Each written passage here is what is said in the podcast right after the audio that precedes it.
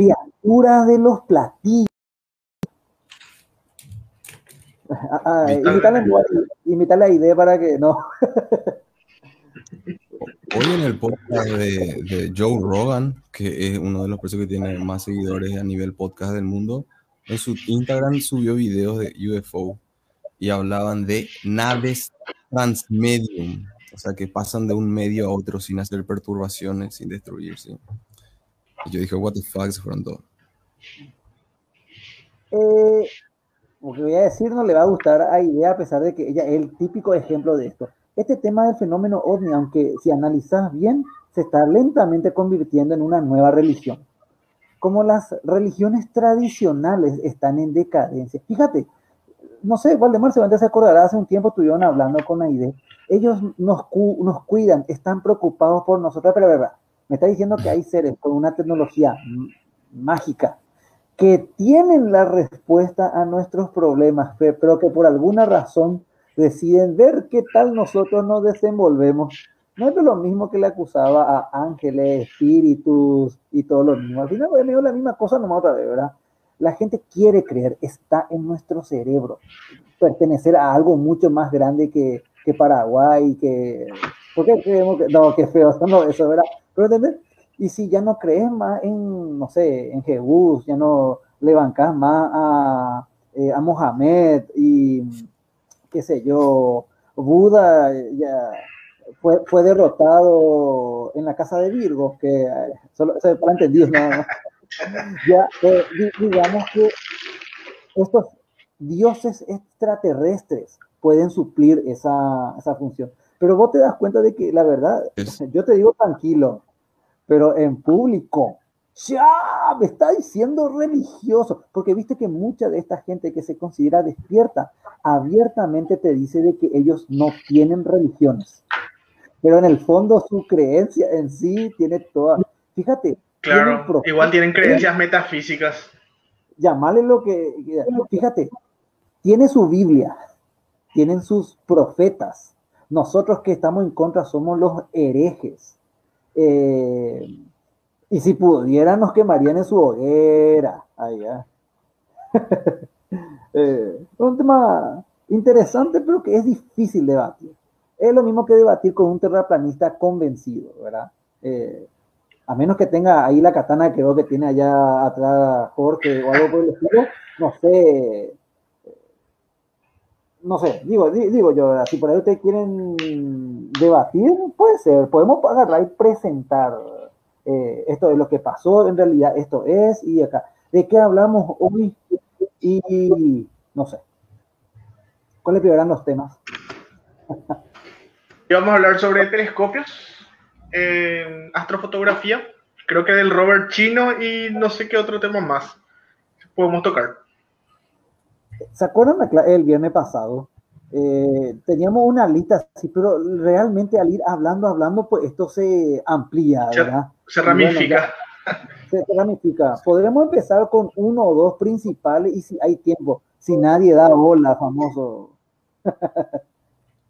A nadie le importa. ¿Qué pasó? No te escuché una vez. No, y digo que como si no hay nadie escuchando, al final terminamos hablando de lo que nosotros queramos, ¿verdad? Sí. Ah. Abierto, así escuchado cualquier pregunta, pero eh, si nos dan tiempo, terminamos nosotros desviándonos y bifurcando todo. Ahora hay 11 personas, Facebook dice que 11 personas nos están viendo y escuchando, así que creo que ya... Eh, bueno, le doy go a la intro y empezamos. Ok. Ignition sequence start. 6, 5, 4, 3, 2, 1. zero. All engines.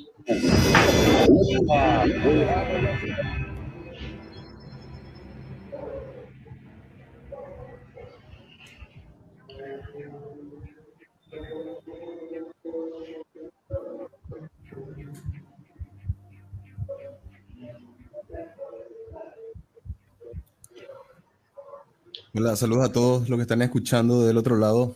Eh, bienvenidos al podcast Cómicamente. Me acompaña un equipo de científicos, eh, creador de Como Sapien, Jorge Torres. ¿Qué tal, Jorge? Buenas noches, ¿qué tal? ¿Cómo están? ¿Todo bien? Bienvenidos. De Sepia nos acompaña el profesor Pedro Acosta, astrofotógrafo y divulgador científico también. Hola, profe, ¿cómo Buenas noches, gracias por estar aquí con nosotros. Espero que podamos responder algunas dudas que tengan, ya que siempre suelen un pedido que muchas veces en los comentarios, en los mensajes, por las redes sociales, y no podemos hablar de ese fascinante y al mismo tiempo desafiante eh, campo que es la astrofotografía. Así que hagan sus preguntas. Y aprovechen, porque si hay alguien que sabe mucho de astrofotografía es el profesor Pedro Acosta, con quien nos acompaña. Y por último está con nosotros el fundador de Sepia y también divulgador científico y astrónomo amateur, Waldemar Villamayor. ¿Qué tal, Walde? ¿Cómo estás? ¿Qué tal a todos? ¿Cómo están? Eh, vamos a ver de qué hablamos hoy, ¿verdad? No sé si el, eh, yo quería comentar algo, pero, pero yo no sé si eso llegó a salir realmente al aire. Pero como Pedro se acordó de mí, yo me acuerdo de cuando era chico, eh, eso implica hace muchos años, ¿verdad? realmente fue el siglo pasado, había un libro que se llamaba, y no recuerdo el autor, porque como digo, yo era chico, se llamaba Ángeles ayer, extraterrestres hoy.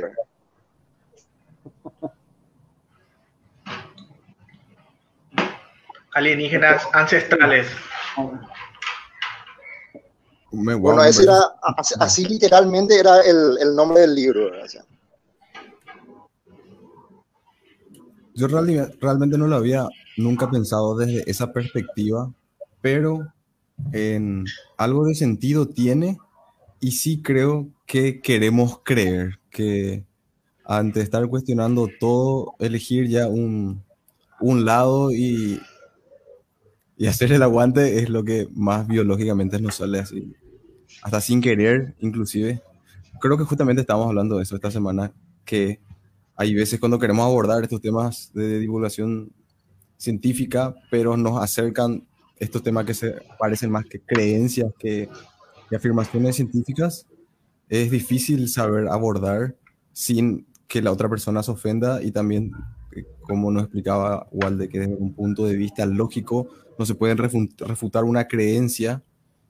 Entonces son temas puntillosos que a veces tratamos con cuidado para que las personas no se ofendan, pero también lo que buscamos es que puedan ellos adquirir una, un criterio, un pensamiento crítico o racional que les haga decidir mejor entre este tipo de, de cuestiones que no encontramos siempre. Y a mí me pasaba lo mismo con el tema de la ciencia, ¿verdad? Yo creo mucho en la ciencia, pero tampoco quiero creer tanto que parezca un fanático científico que no podés luego más aceptar nada más allá del empirismo y tipo estás sesgado por lo que sea la ciencia y buscar ese equilibrio, ¿verdad? Entre ese creo que es el, el, cientifismo, algo así creo que le dicen a ese, eh, creo que es el concepto, no estoy seguro, pero algo así es.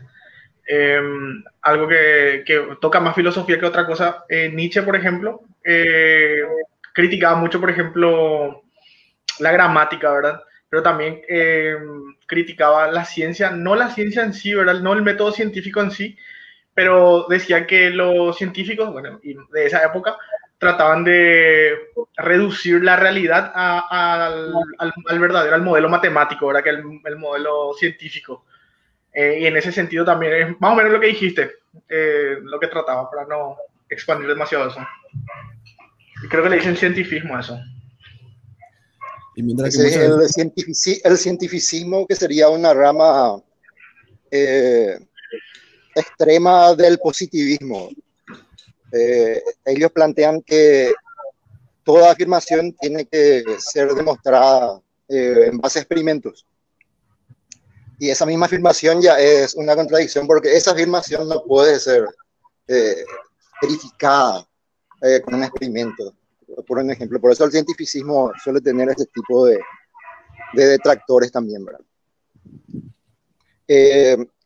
Ahora, complementando un poco lo que dijo Ron, eh, hay también personas que creen y que analizan, digamos, o que buscan analizar. O sea, no, no, todos los que creen realmente son, eh, son fanáticos. O sea, en, en, el mundo estamos de todo. Y al final, digamos, eh, en, en, la base filosófica de todo siempre, tiene, siempre, siempre va a haber, va a haber creencias, que son, por ejemplo, lo, que tenemos en, en ciencia. En, ciencia. tenemos lo que llamamos las leyes naturales, ¿verdad? que al final eh, no la podemos demostrar, solamente podemos repetir y repetir y repetir medidas y saber que, que más o menos por ahí va la cosa, ¿verdad? pero no, no podemos saber si realmente es así y si, y si así se, se, verifican en todo el resto del universo, ¿verdad? porque hay algunas cosas que podemos observar de, de, la zona lejana del universo y otras cosas que solamente podemos medirlo acá, ¿verdad? que no sabemos más allá cómo se estaría comportando.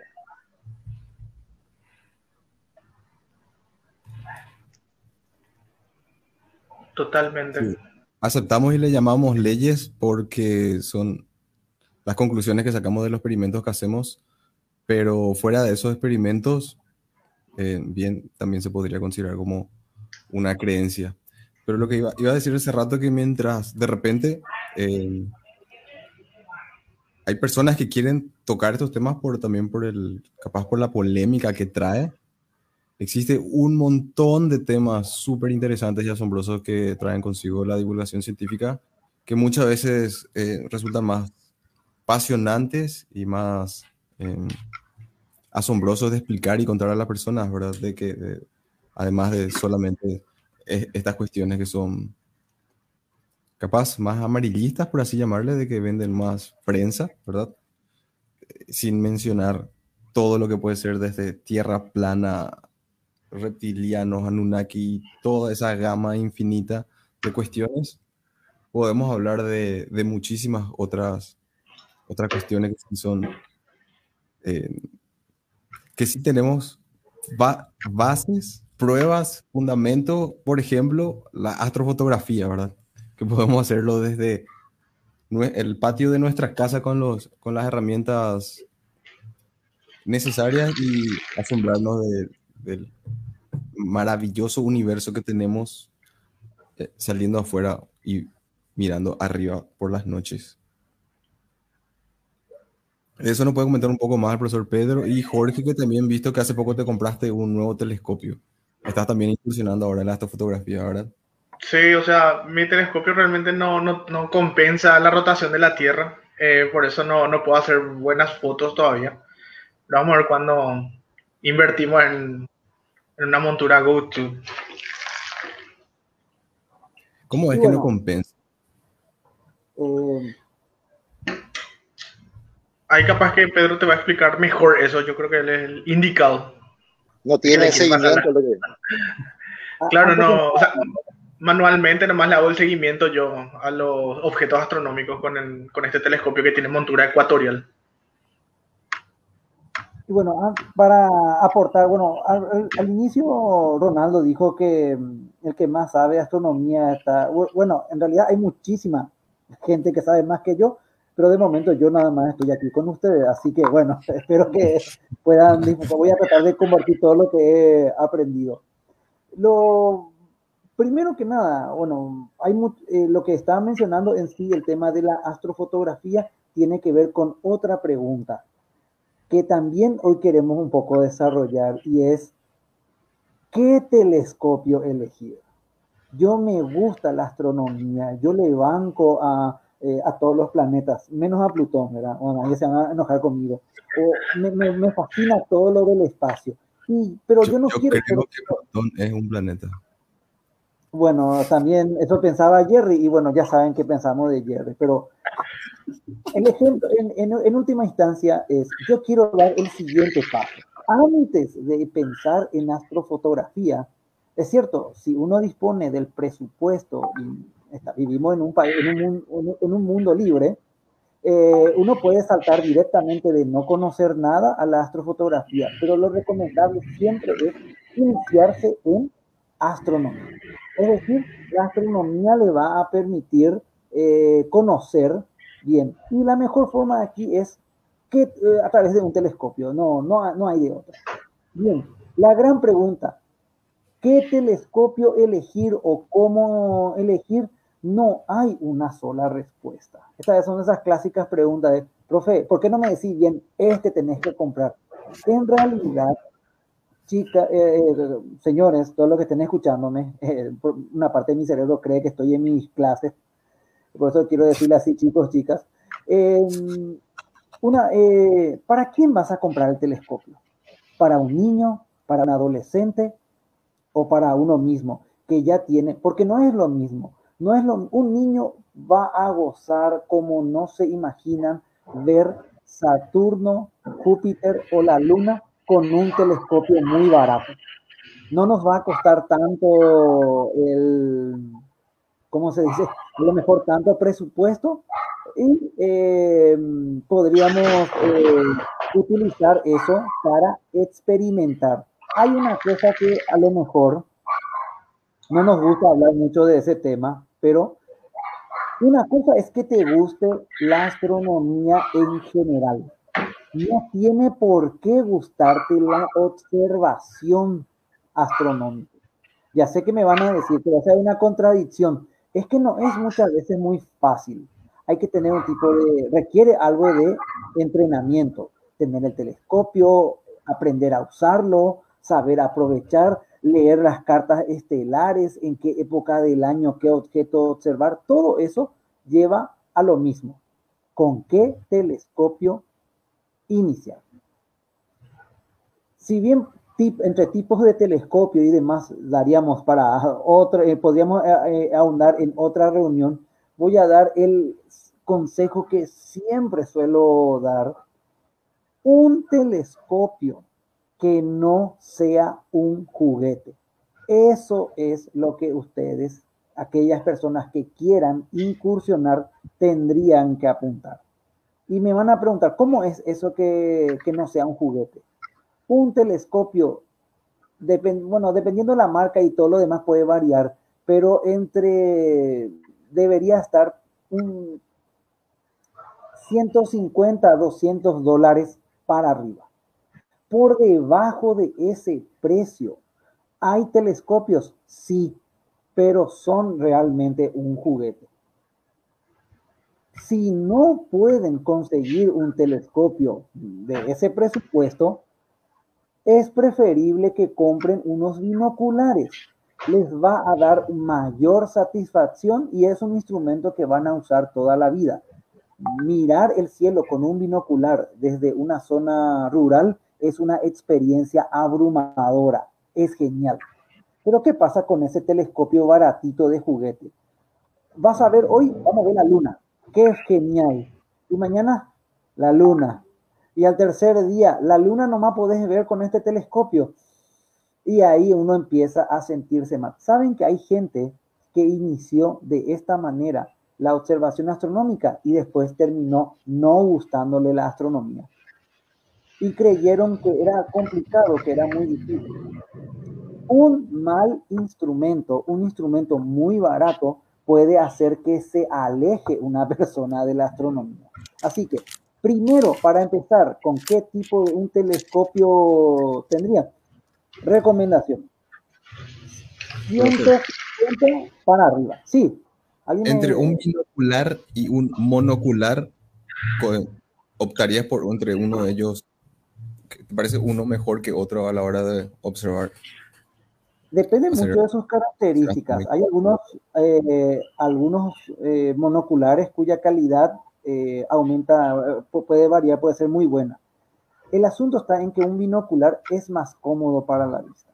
Si vas a usar un monocular, pasa lo mismo al mirar por un telescopio, por un solo ocular, para que la imagen, nuestro cerebro pueda concentrarse en la imagen astronómica tenemos que cerrar el otro ojo. Y por algo, aquí ocurren dos cosas. Primero que nada, es un poco molesto. Al cabo de un tiempo, el mantener cerrado solamente uno de nuestros ojos no es natural. Estamos acostumbrados a tener los dos ojos con la vista al horizonte, eh, no al horizonte en la presa, ¿verdad? Bueno, ya me fui por otro lado, ¿verdad? Pero mantener mucho un ojo apagado ahí, ¿saben que algunos inclusive usan? Se consiguen un parche, sí, como el de los piratas, para ponerse así, entonces Claro. concentrarse así y su ojo no, no tiene nada. Bueno, pero seguramente la gente estará diciendo, qué raro esa persona, están con un tubo ahí en medio de la nada con 5 eh, grados centígrados y encima se cree pirata. No sé qué va a pensar esto. En ese sentido, el binocular, el que eh, tiene una gran ventaja, permite usar los dos ojos y la imagen agarra una sensación de tridimensionalidad que ni, ni los telescopios ni las fotografías muchas veces pueden transmitir. Mirar el cielo con un sencillo 7 por 50. No le voy a decir algo. Durante los meses de otoño, invierno, observar escorpión, sagitario, la cruz del sur es fabuloso. Nunca te vas a aburrir de esto. Uno de estos binoculares es súper portátil. Pueden usar, hay algunos un poquito más grandes, tal vez un 10 por 50, que eh, aumentaría un poquito más la imagen. Y ya que hablamos de binoculares, antes de volver a, a ese tema de, de, los telescopios, yo no les recomendaría ningún binocular cuya, cuyos aumentos superen los 10. O sea, más de 10 aumentos, nuestro pulso ya empieza a hacer vibrar la imagen cuando estamos mirando. En ese caso, le ideal, bueno, pueden comprar, pero pueden adquirir, pero lo recomendable en este caso es que se consigan algún tipo de soporte. Un trípode, de estilo, pero yo le voy a mostrar ahora mismo un truco súper casero. Cómo fabricar un trípode ahora sin tener que gastar nada. Pueden poner una reposera, esa es una de las cosas más genial, una reposera, ustedes se acuestan, tienen ahí su binocular, pero incluso aunque sea sencillo, mucho tiempo, usen un repasador y coloquen encima ahí con sus manos nomás. La idea del repasador es que no vibre, ¿verdad? Eh, y van a poder empezar a ver muchísimas cosas. La cantidad de cúmulos, nebulosas, campos estelares, eh, observar la Vía Láctea es algo genial. Y uno puede conseguir un binocular de buena calidad de este tipo a partir de 50 dólares. Es decir, por menos de, eh, menos de 100 dólares, ustedes saben que, como les comenté, un telescopio es un juguete, pero se puede conseguir un binocular genial, muy bueno, por ese precio. ¿Por qué se recomienda iniciar con los binoculares? Aparte de que aunque vos tengas tu telescopio motorizado, todo lo que quieran, es otro tipo de instrumento. Ninguno de los telescopios ve de la misma manera que tu binocular. Como les mencioné, es un producto que te va a durar toda la vida, a menos que se te caiga, ¿verdad? Como le pasó a cierto profesor. Bueno, eh, y bueno, ahí dice se consigue un vino por menos de 100 dólares. Yo le pondría inclusive por 50 ya van a conseguir uno. Una recomendación. ¿Qué, va, ¿Qué necesitan? Bueno, en realidad cualquier binocular, tal vez uno de 3 por 40 o puede estar también servir. No elijan aquellos, seguramente habrán visto alguna vez esos binoculares onda militar con unos eh, objetivos, con el vidrio, para que no entendamos, de un tono rojo que queda muy fachero, ¿verdad? Huyan de esos binoculares. Si es que lo que quieren es observar el cielo, no porque este sea antimilitarista, no, no, no, no tiene nada que ver eso. Lo que pasa es que un, para observar de día, recuerden que también estos, estos eh, binoculares, si a alguno le gusta, por ejemplo, la observación de las aves o algo por el estilo, puede utilizarlo. Pero ¿qué pasa? Un 7 por 50 de día es un instrumento muy luminoso. La cantidad de detalles que ve de día puede abrumar a nuestra vista. Por lo que aquellos binoculares que suelen utilizarse para actividades diurnas suelen tener estos recubrimientos para bajar el brillo, lo que no tiene nada malo. Pero uno está queriendo observar el cielo. Necesita que la mayor cantidad de luz entre por el objetivo. Casualmente muchos de estos son bastante accesibles, ¿verdad? Un 7 por 50, lastimosamente ninguna compañía me está pagando para que le pase aquí el enlace y le diga, este de aquí pueden ver o algo por el estilo. Siempre están ahí también personas que le van a poder asesorar, ¿verdad? Un binocular eh, que no tenga recubrimiento, que, no sea, si es que lo que quieren observar el cielo. ¿A qué van a alcanzar desde la ciudad, desde nuestra ciudad de San Lorenzo? Y bueno, creo que eh, Ronaldo, ahí, bueno, casi todos estamos eh, en San Lorenzo. No sé igual de mar dónde estará, ¿verdad? Pero Ronaldo, Jorge están por ahí. Federico, no sé si también en San Lorenzo también, ¿verdad? Bueno, o sea. No, él es de SDE. Ah, cierto, cierto, cierto, cierto. No, sé qué estoy pensando, está, está, un poco lejos. Incluso con la contaminación luminosa, muchos dicen, pero el cielo es brillante. No importa, igual necesitas que entre la mayor cantidad. Desde el campo vas a disfrutar mucho más. Eso es algo que todo el mundo va a poder eh, disfrutarlo mucho mejor. Pero incluso desde la ciudad hay muchísimos campos en el norte, en el sur, les cuento, la galaxia de Andrómeda, que desde un una zona rural se ve como una manchita, con binoculares ya tiene una forma elíptica, o sea, ya empieza a verse como las fotografías de la galaxia, los campos de estrellas, la Vía Láctea, la nebulosa de Orión, o sea, es cierto que un telescopio van a tener muchas más opciones, pero con un buen binocular ya vas a poder darte el gusto vas a calmar tu ansia, no te vas a sentir frustrado porque no encontrás nada. Y después de uno o dos años te va a calmar eso. Vas a saber, me gusta esto. Me gusta, entonces ahí es recomendable que uno se plantee dar el siguiente paso. Ahí también veo que Virgilio está preguntando desde cuándo empezamos a ver la galaxia de Andrómeda. Desde el hemisferio sur nunca se eleva demasiado, pero generalmente a partir de, bueno, desde la madrugada se ve a partir de septiembre, pero entre octubre, noviembre y diciembre le tenemos a tiro a la galaxia de Andrómeda. Sería genial un campamento allá de diciembre, todo lo demás, llevar los binoculares, el más sencillo. Esperemos que para ese entonces las cosas hayan mejorado. Y bueno, no sé si alguien tiene alguna pregunta o eh, yo quería hablar un poco de los campos. El, el 7x50 tiene un campo de unos 7 grados que es eh, bastante interesante. Eh, permite que entre, por ejemplo, toda la Cruz del Sur completa ahí, ¿verdad? una de las constelaciones chicas. Y a medida que vamos aumentando la potencia o, el aumento, justamente como dice la gente, ese campo va disminuyendo. Y eso obliga también a veces a que cuando llegas a, a un aumento de 11, por ejemplo, pasando los 10 que dijo Pedro, ella necesites incrementar el diámetro de tu, de tu binocular para, para mantener la cantidad de luz y, y, de, y, de, campo estelar. Y ahí, ahí, te vas ya, por ejemplo, a un 11 por 80, pero ese 11 por 80 ya es un instrumento que ya no lo puedes lo tener en la mano. No, no es que te va a temblar, sino que además en, en unos cuantos minutos eh, tu brazo se va a cansar. O sea, te obliga de repente a tener eh, ya un trípode o algo para sostenerlo. Así mismo, así mismo. Bueno, y ya que, bueno, les cuento un poco la experiencia, ¿verdad? Yo empecé esto ya en la década de los, finales de los años 90, ¿verdad? Cuando, eh, bueno, en aquel entonces San Lorenzo tenía un cielo un poquito, un poquito eh, mejor, por así decirlo, ¿verdad?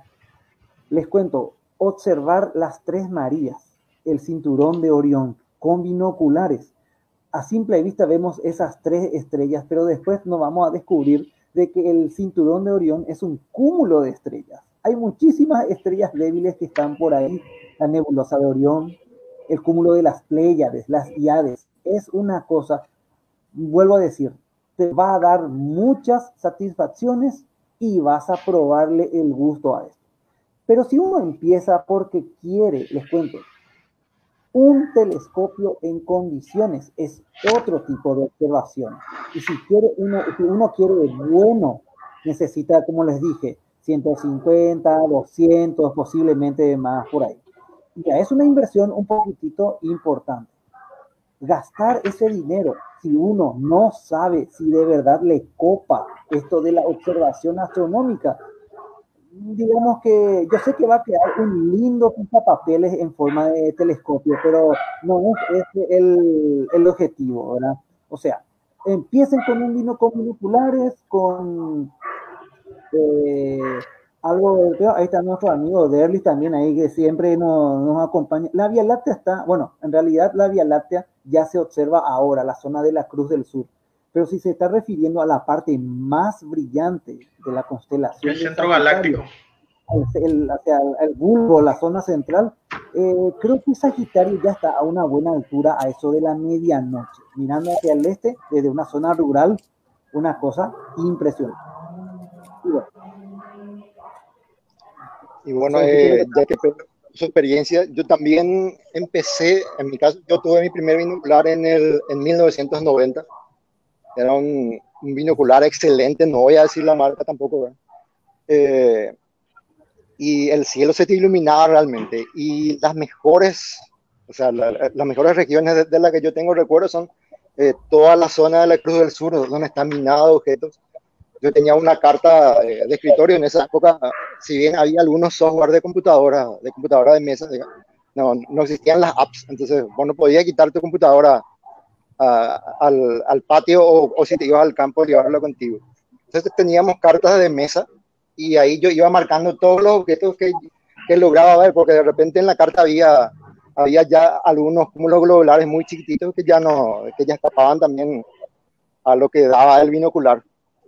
Entonces yo fui haciendo, digamos, una, carga de cosas que se podían ver eh, o que yo podía ver por lo menos eh, de manera personal y también te ayuda a aprender a saber dónde estar, dónde están los objetos y a contarle a otras personas, eh, incluso más que las apps porque ahí vos tenés que guiarte primero por, por, un patrón de estrellas grandes y después por, algún patrón de estrellas chiquititas que están ahí en el campo del binocular y tienes que saber cómo, cómo llegar y es, es una experiencia bastante didáctica el, saber moverse por el cielo. Otra de las regiones eh, muy ricas es toda la zona de la cola de escorpión, ¿verdad? Hasta la, la región de la tetera, ¿verdad? Eh, lleno de cúmulos pequeñitos, incluso cúmulos que, que, que muchos ni fotografían y, y, normalmente no vemos en, eh, y ni sabemos sus nombres a veces, porque nadie los publica, ¿verdad? Digamos, son cúmulos estelares olvidados por la gente, pero que son muy lindos, ya sea por la combinación de colores, de, de, estrellas de distintos colores, eh, y de repente eso, ah, bueno, ahí, ahí, ahí, iba otro tema que quería abordar. De repente eso se aprecia eh, más con un binocular que con un telescopio. Porque cuando vas a apuntar un cúmulo abierto con un telescopio, las, las estrellas se te esparcen todos. Y en el caso de, de, Andrómeda, por ejemplo, incluso perdés, si tu telescopio no es grande y no es bueno, eh, también perdés contraste, lo mismo pasa con, con los cúmulos globulares. Eh, con un telescopio de repente ves todo más apagado que con un binocular. Eh, hoy hay un, un, cúmulo cerca de Antares ¿verdad? Que, que yo ya no veo ¿verdad? Eh, y, que antes normalmente se veía. De, yo estoy acá en Asunción, bastante cerca ya del límite con Lambaré,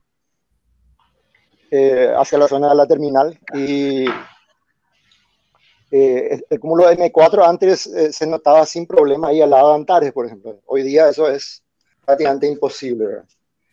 Eh, y el cielo se va apagando, pero digamos, un binocular te ayuda todavía a, a, ver muchas de esas cosas. Y si te vas al campo, sí, sin problema. El, el binocular, digamos, es una experiencia, no sé, hasta religiosa, podemos decir, cuando lo empezamos a observar por primera vez, ¿verdad? Y te ayuda a que no te frustre, digamos, eh, tu etapa de observador del cielo, porque hay, hay, personas que quieren empezar directamente con eh, observando, se compran un telescopio eh, no muy bueno, por no decir barato, y se frustran, y, y no solo se frustran de, de, la observación, sino se frustran de la astronomía y se dedican a cualquier otra cosa. Y bueno, hasta ahí creo que va mi aporte por el momento. Me, parece a mí fascinante porque yo sinceramente no sabía. Yo también era de los que pensaba que, que si querés disfrutar bien del cielo tenés que comprarte un, un, un telescopio. No un binocular, sino un telescopio. Y con todo lo que están mencionando ahora del binocular, me quedo así emocionado. Quiero comprarme ya un binocular y quiero irme a probar ya. Eh, no, no, sabía que así de interesante podía llegar a ser, inclusive, como mencionó recién Waldemar, hasta en ciertas ocasiones mejor que un telescopio para disfrutar en ciertos lugares, ¿verdad? Y Walde, ¿desde dónde vos veías con tu binocular? Bueno, yo estoy acá en, eh, a pasos de la terminal, digamos a unas dos cuadras de la terminal, eh, ya cerca de, de Lambarí, y solía observar aquí o a veces, eh, si íbamos de repente al campo, a veces nos íbamos incluso a, al observatorio del señor Parini, ¿verdad? que quedaba en, en, en ¿verdad? y a otros lugares no bastante lejanos, quizá acá Cupé, ¿verdad? la zona de Paraguarí, etcétera. Hasta esos lugares, digamos, lo que por lo menos yo me, eh, eh, digamos, me alejaba. Eh, décadas después ya, ya estuvimos yendo más lejos. Una, vez recuerdo que nos fuimos hacia Misiones, hacia San Juan, y ahí la Vía Láctea era impresionante. Ahí eso ya solamente a simple vista. ¿verdad? Hoy día no sé cómo estará, ¿verdad? pero cuando eso incluso, eh, si vos te ibas en auto, eh, la Vía Láctea se veía a través del vidrio sucio del auto de repente, ¿verdad? Eh, se, se, notaba ahí toda la mancha. Y se notaba con detalle, ¿verdad? Digamos, se notaban las, las nubes oscuras y todas esas cosas que, te daba, digamos, la idea de que estaba viendo la Vía Láctea y no, y no solo un reflejo interno del auto. A, a mí me ocurrió, y yo recuerdo que tenía 21 o 22 años, y yo todas las fotos que he visto de la Vía Láctea, yo juraban que eran Photoshop. Que alguien quitó la foto de una colina y que luego quitó la foto de la Vía Láctea con un telescopio y que juntaron esas fotos en, en una toma. Hasta que tuve la oportunidad de irme una vez, una madrugada, y le pregunté a Allen así súper inocentemente, le dije, viejo, ¿esa línea qué es? y me dijo, esa es nuestra galaxia, esa es la Vía Láctea, donde nosotros estamos. El choque tipo emocional fue, fue fuertísimo, el darme cuenta cómo se ve la Vía Láctea desde dentro por primera vez. Que me imagino que gente que tiene un mejor cielo conoce y ve y no le resulta asombroso o ahora después de saber lo que es, va, a mirar de otra forma, ¿verdad? Pero yo juraba que eso era Photoshop hasta que he visto con mis propios ojos una madrugada en Nueva Londres. Había una pregunta que se hizo, que hizo la Jessica, que preguntaba, me imagino al profesor Pedro, si con un binocular se puede llegar a observar algún satélite, pasar o hacer el seguimiento a un satélite. Sí, de hecho es un deporte generalmente. Obviamente los satélites son tan pequeños que no se, salvo la Estación Espacial Internacional o en su momento el transbordador espacial, se podía llegar a intuir una forma un poquito ovalada, ¿verdad? Con un binocular uno puede estar cómodo, habrán visto algunas veces esos pasos brillantes de la estación. Es otra cosa ver por un binocular, mientras se está moviendo, se llega, hay momentos en que no es tan brillante y se llega tenuemente a captar de que no es un punto, sino una pequeña estructura. Eso, por ejemplo, le hace, no sé cómo hacer ese meme, ¿verdad? Le, a, a, cualquiera. No, de hecho que con, una, con un binocular es mucho más fácil hacer el seguimiento también que con un telescopio, por ejemplo, que tenés que estar un mucho más fácil. ¿Qué más se puede ver con un binocular? Porque famoso, ¿qué pueden ver aparte? Yo la primera vez que observé un binocular, y era un binocular, no sé, eso que venía en la sorpresita de los cumpleaños, o sea, apenas tenía una letra de plástico, era pequeña, tenía una aberración horrible, pero cumplía las leyes de la óptica. Apunté a la luna y yo iba, se veía más o menos la luna y más o menos pude enfocar y de repente esa imagen lunar apareció en los cráteres. Ustedes no saben lo que yo sentí. Bueno, creo que tenía fue por el año 95. Eh, me, tremendo. Es cierto que van a encontrar fotografías hasta de las misiones Apolo, pero ver los cráteres, la, al menos la primera vez, directamente para un niño, para alguien que está comenzando, es algo fascinante. También se pueden ver las lunas de Júpiter. Generalmente, eh, si, si, el aparato es bien estable, ¿verdad? Estrellitas que están alineadas con, eh, con Júpiter. y muchísimos, eh, hasta que eh, todo esto fueron pensando, cambiando las... Como, bueno, ya dijo el profesor Waldemar, para no irme demasiado por las ramas, hay muchísimo para sacar, muchísimo juego, muchísimos objetos al alcance de un binocular, objetos que lucen su mejor rostro con un binocular. Me imagino que ustedes conocen, bueno, todo el mundo conocerán a las Pléyades, a las siete cabrillas. Cerca de la nebulosa de Carina, que también es un objeto interesante para ver por binocular, hay un cúmulo eh, IC 2602. Pero este nombre numérico, este, este catálogo no dice nada. Es conocido como las Pléyades australes, cerquita de la, eh, de la nebulosa de Carina. Uno apunta al telescopio, y eso que tiene que tener un campo amplio, y ven unas cuantas estrellas brillantes y no luces, pero con binoculares la imagen es muy buena.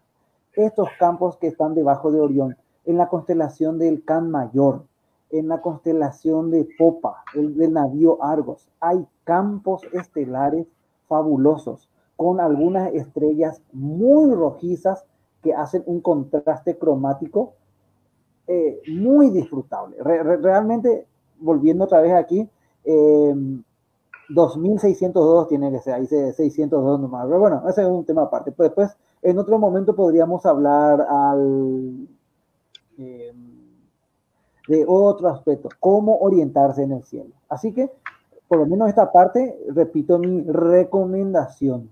Si quieres empezar eh, a observar el cielo, está bien que uno tenga la meta bien alto, pero es importante que hagan el primer paso. Tomar contacto, disfrutar. Bueno, ahí eh, volviendo un poco a la pregunta de Jessica, si tu afición es eh, de repente mirar solamente satélites eh, y no te importa verlo como un punto, con los binoculares también puedes ver algunos satélites que a simple vista no, no, ya no se llegan a ver por, por la magnitud muy baja. Y de eso sí ya hay un montón, ¿verdad? Digamos, tenemos un montón de satélites que están pasando, digamos, con magnitudes entre, entre 3 y 4 todavía, ¿verdad? Eh, y eh, claro que un poco depende de la hora y de la contaminación también, pero digamos están más accesibles al, a los binoculares. Eh, antes era también más fácil todo eso, ¿verdad? pero antes también había menos satélites de lo que hay hoy. Hoy, hoy digamos, casi apuntamos a, a, una zona y ya estamos, ya estamos viendo pasar uno. Y con respecto a la experiencia de ROM, yo, yo tengo algo similar cuando estaba en el sexto grado en un campamento de la escuela y en una época en, que las maestras eran más multifuncionales, digamos. Eh, durante la noche estábamos, eh, creo que ya era la hora de la cena, Estamos, eh, estamos todos bajo techo y de repente la maestra nos llama a todos afuera. también era la zona de, de misiones, pero no recuerdo ya bien, eso hace mucho tiempo.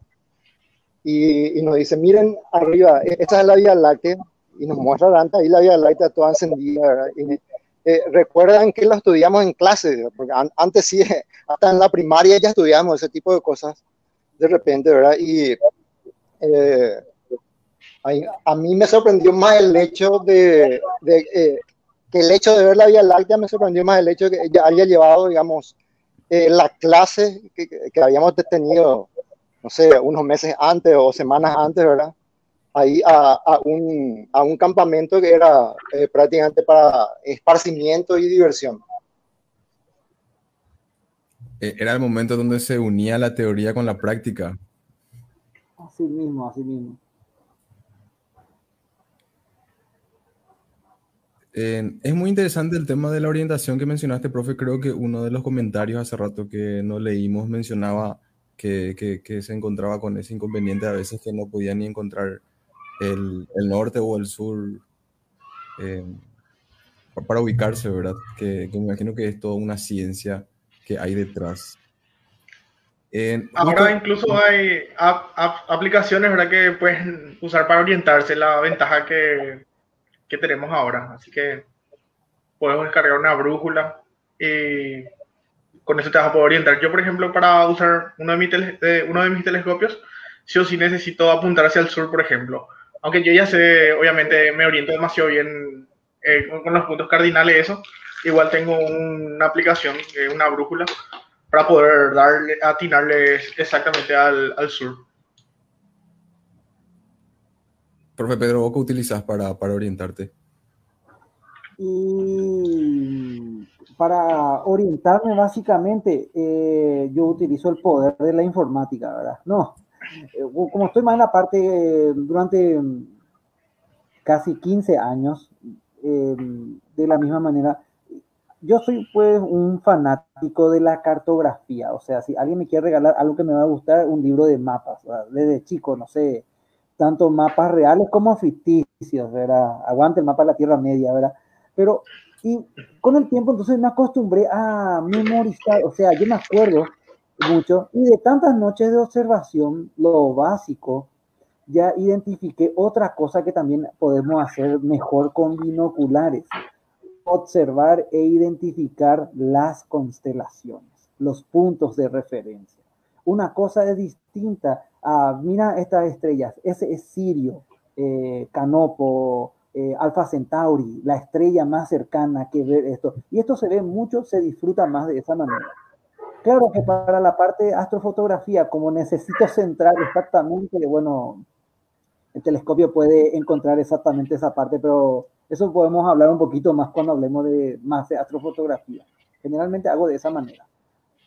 Algo que sería también interesante, y es cierto, ahora hay aplicaciones, pero antes el profe Waldemar seguramente se recordará también, hasta ahora se, se sigue usando, pero no tanto, los, las cartas estelares. Impreso en papel, como si fuese un mapa, ¿verdad? Yo recuerdo que llegaba a tener, de hecho creo que tengo por ahí unos PDF ya todo gratuito, todo para imprimir nomás ya, eh, de todo el cielo, con los objetos incluidos para poder, eh, antes no había como ahora eh, los telescopios que pueden encontrar un objeto.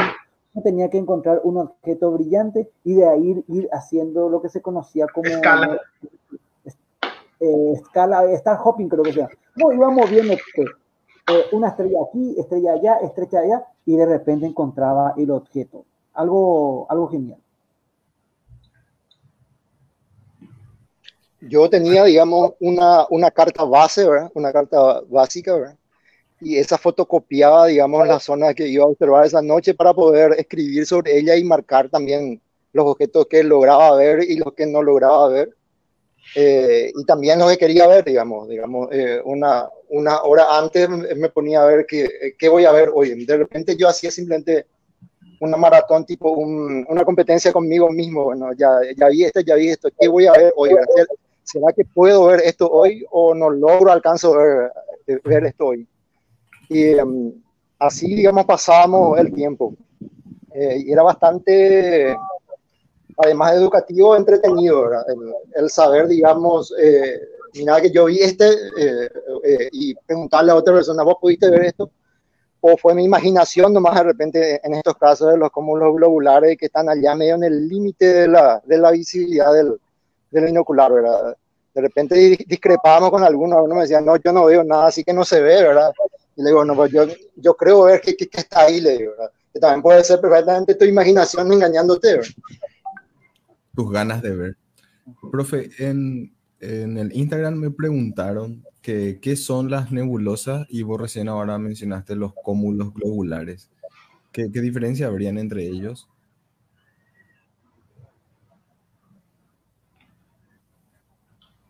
Los cúmulos globulares son un conjunto de estrellas, vamos a decirle que eh, cuando miras a simple vista tienen una forma medio circular, ¿verdad? En el conjunto de estrellas la explicación más rápida. Y estas nebulosas, estos cúmulos se pueden ver con, con el binocular, ¿verdad? Es uno de los que se van a poder disfrutar. Sí, se puede. Están al alcance de los eh, binoculares, es decir, se, se, pueden llegar a notar bastante, bastante bien. ¿verdad? Eh, los, cúmulos, los cúmulos globulares normalmente se ubican ya como, casi como serían satélites de la, de la galaxia, ¿verdad? Y son agrupaciones muy viejas de estrellas. Quizás eran pequeños grupos de estrellas que, que iban a formarse como para llegar a ser el, el, el, núcleo de una pequeña galaxia y nunca llegaron a formarse eh, y quedaron ahí. Pero la mayoría está formada por población de estrellas bastante viejas. Eh, y tienen esa forma elíptica, ¿verdad? De, que de repente uno identifica también en galaxias muy viejas, ¿verdad? Eh, con, con gran diferencia de escala, obviamente. No sé si Pedro puede aclarar un poco más. Creo que Laguna habló de los, de los cúmulos globulares y, la, y el tipo de población estelar. Eh, de hecho, esperen que no creo que no, hay, no había ningún problema en que pueda compartir pantalla un ratito, ¿verdad? Eh, no, ¿verdad? Bueno, eh, a ver un poquito. Esto, si comparte aquí, esto es un cúmulo globular. No sé si pueden, están viendo la imagen así. Una ciudad con, por decirle, una ciudad formada por cientos, miles, millones de estrellas. Eh, este es el clásico eh, cúmulo Omega Centauri. Eh, como mencionó el profesor Waldemar, se nota cierta forma un tanto elíptica, como que no es exactamente elíptica de esa manera. como, como pueden ver, ahí está repleto de muchísimas estrellas. ¿De dónde, cuál es el, de, dónde viene esto o todo lo demás? Eh, al parecer se formaron con la galaxia, es decir, que esto forma parte realmente de, nuestro, de, nuestra galaxia, eh, se formaron con ella, y si bien es cierto que aquí es una imagen mediante telescopio, eh, mediante binoculares se pueden llegar a ver la mayoría como pequeñas esferas, parecen pequeñas pelotitas medianamente borrosas. Desde el campo, algunos de ellos ya se pueden ver con estrellas en el borde. Eh, realmente es un objeto fascinante, un objeto muy espectacular para poder ir observando, ¿verdad? Que a lo mejor, no sé si hay, bueno, ahí me imagino que están pudiendo ver, esta es una imagen invertida para mostrar un poco la enorme densidad de estrellas. Hace que uno se pregunte, ¿Cómo sería la vida dentro de uno de estos objetos si hubiese surgido eh, vida en algún planeta? Ellos no tendrían a lo mejor el concepto de, día, y noche. ¿Cómo sería? Eh, el centro sería tan brillante que a lo mejor, no sé, tampoco sabrían qué hay más allá del cúmulo. Una cosa fascinante. Fantástico. Entonces respondido, eso es un cúmulo y me imagino que... ¿Y eso se puede ver con el binocular, profe? ¿Similar ya a eso? De hecho, hasta hace unos años, si uno sabía dónde buscar, podía llegar a ver este que, te acabo, que le acabo de mostrar, Omega Centauri, desde San Lorenzo, tenuemente a simple vista. Con un binocular ya es una cosa mucho más eh, fácil, mucho más eh, eh, y sí, bueno, más, accesible. Y de hecho, muchísimos otros globulares ya están a tiro. Aparte de todo esto, entre los cúmulos globulares y los cúmulos abiertos de estrellas, tenemos gran, gran cantidad. Lo único que, vamos, que no podemos ver en cantidad y de buena manera son las galaxias, con la salvedad de la galaxia de Andrómeda. Estos son objetos grandes y apagados que el binocular va a ser muy complicado que pueda llegar a, observarlo, ¿verdad? Eh, es el problema con, los binoculares. O sea, galaxias, no. Cúmulo globular versus nebulosa. Pero aquí quiero hacer una pequeña, o sea, puedo volver a meter mi cuchara, como se dice, puedo, volver a mostrar algo. Eh, ¿En qué sentido? Hablamos de los cúmulos, el cúmulo globular y de las nebulosas, pero existe otro tipo de cúmulo que es el cúmulo abierto, que también se ve muy bien dependiendo de, nuestro instrumento. Em, específicamente son los cúmulos abiertos. Aquí, por ejemplo, está el, bueno, yo sé que esta es una imagen tomada por telescopio, pero también hay cúmulos que se ven bien con binocular. Pueden notar que eh, esta clase de objeto, bueno, está, no tiene una forma esférica y tampoco tiene tantas estrellas, tipo como las, eh, las Pléyades. Pero eh, son también muy interesantes para observar con binoculares. De hecho, el cúmulo abierto es posiblemente el objeto más fácil y numeroso para observar mediante cualquier instrumento, pero en esencia con los binoculares. O sea, los cúmulos eh, eh, abiertos también son un objetivo muy eh, a tener en cuenta. ¿Puedes poner la imagen anterior, profe, la que tiene ahí con los nombres? espera, que justo en ese momento había apagado. Ya, ya, ya, ya, ahí está. Vos querés, está con los nombres. y si para mostrarle a la gente cuando vos quitas las, esas fotos, cómo utilizar un software para ubicarte y saber el nombre de cada estrella y cada posible galaxia que estás. Esto ya está completamente localizado en su lugar, ustedes pueden ver. Eh, generalmente una computadora puede mover el telescopio para encontrar exactamente el objeto. También hay mucha información, eh, las estrellas, el brillo que tiene. Esto también le permite al astrónomo aficionado empezar a plantearse, si lo desea, en contribuir con la eh, investigación científica. Uno de los campos más eh, al alcance de los aficionados es la observación de estrellas variables. Ven como aquí están todas las estrellas de referencia anotadas. Puedo sacar una foto aquí, dentro de seis meses, seis meses vuelvo a sacar con los mismos parámetros pero podría encontrar algunas estrellas más débiles, otras se volvieron gigantes, a veces se encuentran novas, supernovas. Eh, ya estamos entrando en un campo bastante interesante. Fantástico. Y en este caso, NGC 4755 se llama este cúmulo abierto, ¿verdad? Este cúmulo. Muy conocido por los habitantes del hemisferio sur como el joyero, ¿verdad? Eh, es uno, está en la constelación de la Cruz del Sur, que se ve como una estrella un poquitito borrosa a simple vista, si sabemos cómo eh, observarlo. Ahora bien, aunque no vamos a ver con todos estos colores, con unos sencillos binoculares ya se nota que hay algo especial en este objeto.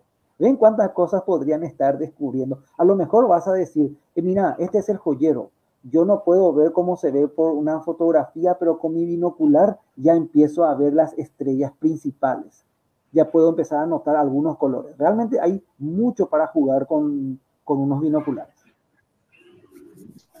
Entre lo, hay muchos eh, cúmulos globulares, volviendo un poco a ese tema, eh, pues quería contar lo que son visibles.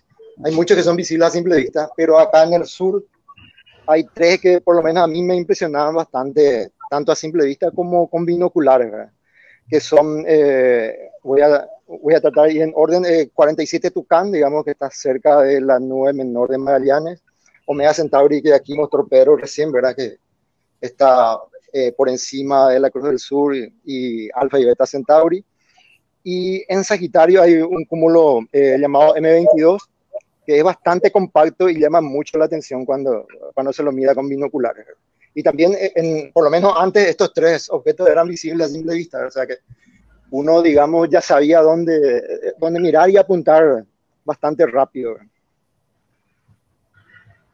Ahí te cuento, Waldemar, que en la constelación de Pavo hay un cúmulo extremadamente brillante, de hecho que le supera mucho a M22 y que está, es, tan, es famoso porque hay una estrella brillante prácticamente pegada y se ve muy bien el cúmulo y la estrella con binoculares. Eh, ¿cuándo, volveremos a tener un campo? tendríamos que hacer alguna vez algún evento de observación astronómica. Mientras el telescopio está sacando fotos, vamos a observar con binoculares. Me parece más que Vamos a una maratón, Quizá para fin de año, si es que realmente eh, se van cumpliendo todas nuestras expectativas, ¿verdad? Inoculaciones. Expectativas vacunacionales. Yo ya estoy vacunado. Oh.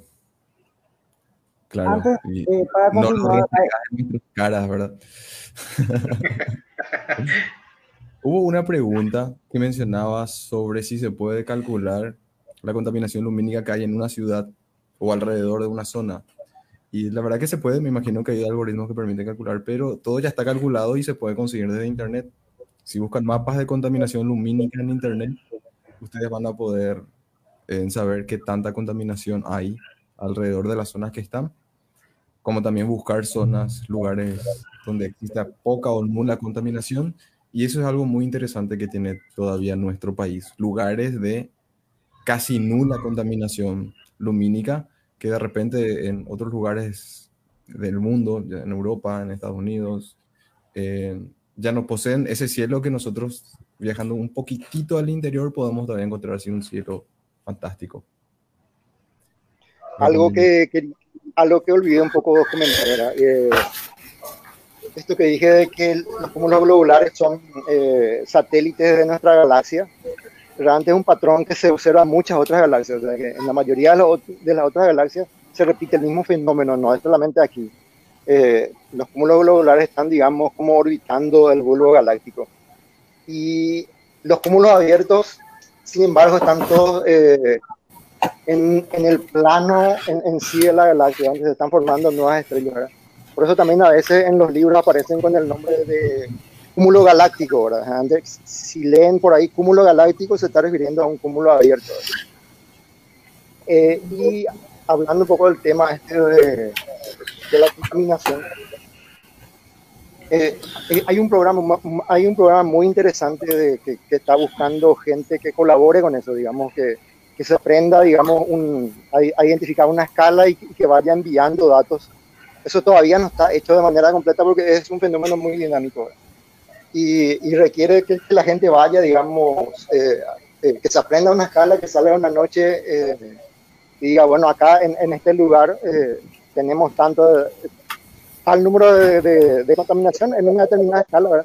Y creo que a través de una aplicación uno va enviando eso y en lugar de esa manera se, se está mapeando eh, la contaminación astronómica, o sea, la contaminación del cielo que puede afectar a la astronomía en, en el mundo. Aparte de la contaminación que nos hace Elon con sus satélites. Eh, y entonces, de repente, además de, de haber aplicaciones que, que, te, que, ya te cuentan cómo está la contaminación en tu lugar, también puedes colaborar con, con, con, esa gran base de datos que se está tomando alrededor de todo el mundo. Creo que aquí Jorge eh, era uno, un, un, candidato a ser embajador de los cielos oscuros. No sé cómo terminó eso. Eso supongo que, que, que lo, lo están conversando con el otro Jorge entre los dos Jorge están conversando eso, ¿no? te, te, te Acá estamos colmados de Jorge, parece. Eh, te comento una cosa, cuando antes no tenía tanto telescopio, yo había participado del, de esto, uno de estos programas para medir la contaminación de tu ciudad. Y recuerdo que en aquel entonces se, nos, eh, se podíamos descargar en PDF una pequeña carta celeste, así como les acabo de mostrar, con una zona del cielo, qué sé yo, Sagitario, demás, la idea era medir la male, magnitud límite estelar. En esencia, yo tengo que salir en un, una buena noche sin luna llena, eh, posiblemente para que esté, y tratar de definir cuál es la magnitud de la estrella más débil que yo puedo observar. Porque eso es un indicativo de eh, qué tan contaminado, o mejor dicho, qué tan iluminado está el cielo. Y de eso yo me recuerdo que allá en los 90, en San Lorenzo, hacia el cenit, es decir, arriba de nuestras cabezas, yo podría tranquilamente, había, eh, cuando el cielo estaba en buenas condiciones, alcanzaba 5.8, 5.9, casi magnitud 6. Hoy si alcanzo 5.1, 5,2, eh, ya tengo que estar agradecido, ¿verdad? O sea, eh, básicamente, bueno, me imagino que ahora habrá programas que harán mucho más eh, eficiente eh, todo esto, pero bueno, antes hacíamos así, salía, miraba, esa es la estrella más débil que yo puedo ver y ya está. Claro, lo ideal es que participen muchas personas porque ahí también está la incertidumbre de mi edad, mi agudeza visual, puede ser que yo realmente esté viendo esa estrella o como dijo el profe Waldemar, lo estoy viendo o estoy imaginando que estoy viendo, porque esto es algo que pasa con los objetos que están en el límite de la ah, observación. A veces uno ve, ve o a veces en realidad no ve, pero el cerebro ya agrega los datos porque debería estar ahí, ¿verdad? Y bueno, por eso hay que tener la mayor cantidad de gente. Se necesita agudeza visual y agudeza mental. Nada de alucinaciones durante la observación. Entrenamiento, vamos a decir todo lo demás. Bueno, en otro momento vamos a hablar de si, ¿podría sobre la escala que acabas de mencionar. Llegas, dijiste que podía llegar a hasta 6 y que se veía 5.8. ¿Cómo ah, funciona? Bueno, la escala de magnitud, por así decirlo, no deja de ser una medida, podríamos decir que es la medida de qué tan brillante es un objeto en el cielo, ¿verdad? Eh, a mano no tengo la definición y todo lo demás. Digamos que eh, eh, los objetos más brillantes tienen magnitudes más bajas, primera magnitud o magnitud cero. Inclusive los más brillantes tienen magnitud negativa. Negativa. Menos uno, menos dos, menos tres. Bueno, ahí Jorge le va a poder decir más. Eh, y en un buen cielo, en buenas condiciones, podría, se puede llegar a ver magnitud 6. Si vos podés ver, eso quiere decir que está bien a medida que, bueno, podría ser mejor, ¿verdad? Pero que esto es simplemente una escala para medir qué tan brillante es. A medida que un objeto es más débil, su magnitud aumenta. En teoría, digo en teoría porque hay muchas, muchas cosas que tienen que ver en esto, en una zona medianamente rural, el límite del ser humano es una magnitud 6,5 aunque esto en realidad, como ahí mencionó también Ronaldo, ya depende de tu agudeza también visual, mental, de tu entrenamiento como observador. Eso puede ir variando. Objetos más débiles tienen magnitudes más grandes. Eh, un objeto de magnitud 8 es invisible a simple vista. Las galaxias más brillantes empiezan a partir de 9, 10. Por eso necesitamos más telescopios eh, instrumentos más eh, grandes. En esencia, entonces, eso sería la magnitud, era una medida, por así decirlo, del brillo. La luna llena, ¿qué brillo tendría en esa escala, profesor? No, menos, no me acuerdo si es negativo, pero... Menos 12 tiene la luna, menos 26 el sol. Imagínense, el sol es menos 26, una cosa tremenda. La luna llena tiene menos 12. Eh, la Venus en su momento más brillante puede alcanzar aproximadamente, creo que era entre 4 y 4,5, bien brillante. La estación espacial cuando pasa del, encima de nosotros y está terriblemente eh, visible entre 3 y 3,5. Y ahí vamos bajando a medida que son más débiles eh, magnitud 1, 2, 3, 4 y ya nos vamos para allá. Eh, Venus alcanza menos 4.6, por lo menos ese era el número histórico que me enseñaron, ¿verdad? Y me pareció leer por ahí, justamente la semana pasada, cuando hubieran estos pasos de la estación internacional, que, que podría, ah, yo nunca lo vi, ¿verdad? Pero leí y me sorprendió que podría eh, superar la, la magnitud menos 5, o sea, digamos, eh, ser menor que menos 5 la, la Estación Espacial Internacional, pero no, no sé qué tan veraz es esa información. tampoco me detuve a, buscar eh, información real de si eso es, es cierto o no. Eh, otra cosa, la, la, escala de magnitudes es logarítmica porque la mayoría de las, de las funciones del ser humano como percepciones tienen un comportamiento logarítmico, así como como la intensidad de sonido, eh, también eh, la manera en que captamos eh, la intensidad de la luz es logarítmica. Y eso difiere un poco de la, de la fotografía o de la, o, más bien de la astrofotografía ya electrónica, ¿verdad? Porque nuestros sensores, eso puede, puede explicar mejor, ya son lineales, ¿verdad? Y de repente una pequeña diferencia de, unos cuantos puntos, digamos, entre 5.4 y 5.2, que para el ojo humano no es muy grande, sin embargo, en un, sensor CCD o CMOS, de los que se usan hoy, ¿verdad? eh, aparece una diferencia muy grande porque es eh, porque la diferencia de flujo ahí es, o sea, la relación de flujo de brillo es bastante grande, ¿verdad? Y entonces de repente esas fotografías otra vez hay que volver a, a escalarlas para que, para que se vean más o menos como nosotros vemos, ¿verdad? Eh, eh, Pedro podría hablar un poco más de esas escalas, pero digamos, así físicamente, eh, si uno no hace el procesamiento de esa, de esa fotografía, una estrella que a nosotros no nos parece que es mucho más brillante que otra, podría en, el CCD aparecer mucho más brillante que la otra.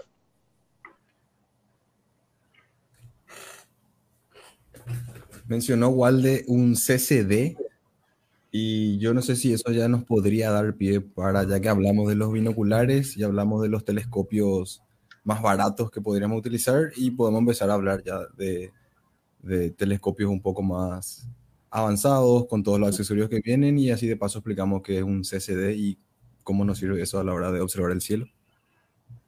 Bueno, bueno, antes que nada, ya que nos está dando el pie un poco de eso, ahí quiero contestar un poco la pregunta que, la querida Susi aquí nos hizo preguntó si un tipo de telescopio es más indicado para algún uso específico, para mirar la luna u otro.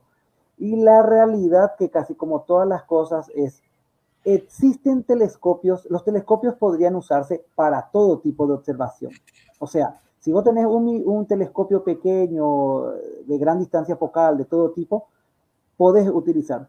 Pero es cierto, hay telescopios, o mejor dicho, algunas de sus características que son más propicias para eh, observación planetaria, es decir, la luna y los planetas, donde como son objetos brillantes, a mí no me interesa mucho el eh, la potencia, me interesa la capacidad de aumentar eh, los aumentos que tiene el instrumento.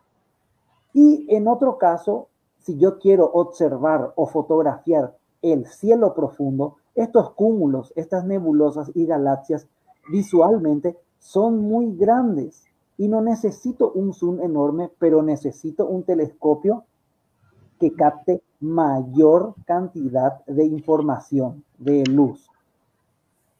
Esto da, como les digo, para, no hay, para, mm, para, podemos en, en otra oportunidad eh, ahondar mucho más. Pero en esencia, si tú quieres observar la luna y los planetas con la mayor cantidad de detalles, hay que mirar un poco más la distancia focal. ¿Qué, ¿Cuál el recorrido que hace la luz?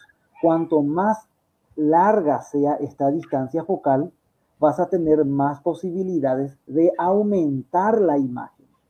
Los planetas son muy brillantes, pero cualquiera que haya mirado por binoculares o telescopio va a darse cuenta de que son pequeñitos, del tamaño de los cráteres de la Luna, visualmente hablando. Esa es la idea. Bueno, entonces, podrías, si te si quieres, hay gente que solamente quiere observar y fotografiar planetas.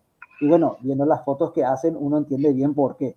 Entonces podría optar por un telescopio donde lo que más está primando no es tanto la apertura, el diámetro de la lente o espejo, sino la distancia focal. En cambio, como es mi caso, que yo más me voy hacia el lado del cielo, eh, fotografía del cielo yo quiero observar cúmulos, quiero aumentar la magnitud que puedo observar, quiero ver objetos más débiles, no me interesa mucho la distancia focal como si me interesa la apertura. Hablando mal y pronto, el diámetro de la lente y espejo. ¿Qué tan, suena feo un poco, qué tan grueso es el telescopio, ¿verdad? por así decirlo? Cuanto mayor sea la superficie, más eh, su diámetro sea mayor, mayor cantidad de luz va a absorber nuestro telescopio. Esto está un poquitito, en el fondo, sí, cuando, cuando eh, la lente, el vidrio sea mayor, mayor cantidad de luz. Esto es que, eh, algo que hay que tener en cuenta. Eh, ¿Quieres ver objetos débiles? Mayor apertura. Ahí ya entramos en el ámbito de telescopios. De, yo tengo un dos telescopios, uno de 15 centímetros y uno de 20 centímetros, que serían 6 pulgadas y 8 pulgadas. Pero eso ahí no se queda. Ahí los amigos de Sepia creo que creo que tiene uno de 25, el que tiene Waldemar, no sé, el más grandote, no sé qué habrá pasado de él, ya no, no, hacemos más reuniones. 25, 30, 40. Recuerden que el de la Universidad Nacional de Asunción tiene 45 centímetros. Todo bien. Que es el mayor del país. Mayor del país, el mayor del país lastimosamente no es el más usado, pero bueno, ese ya es un tema totalmente aparte, fuera, de lugar, ¿verdad?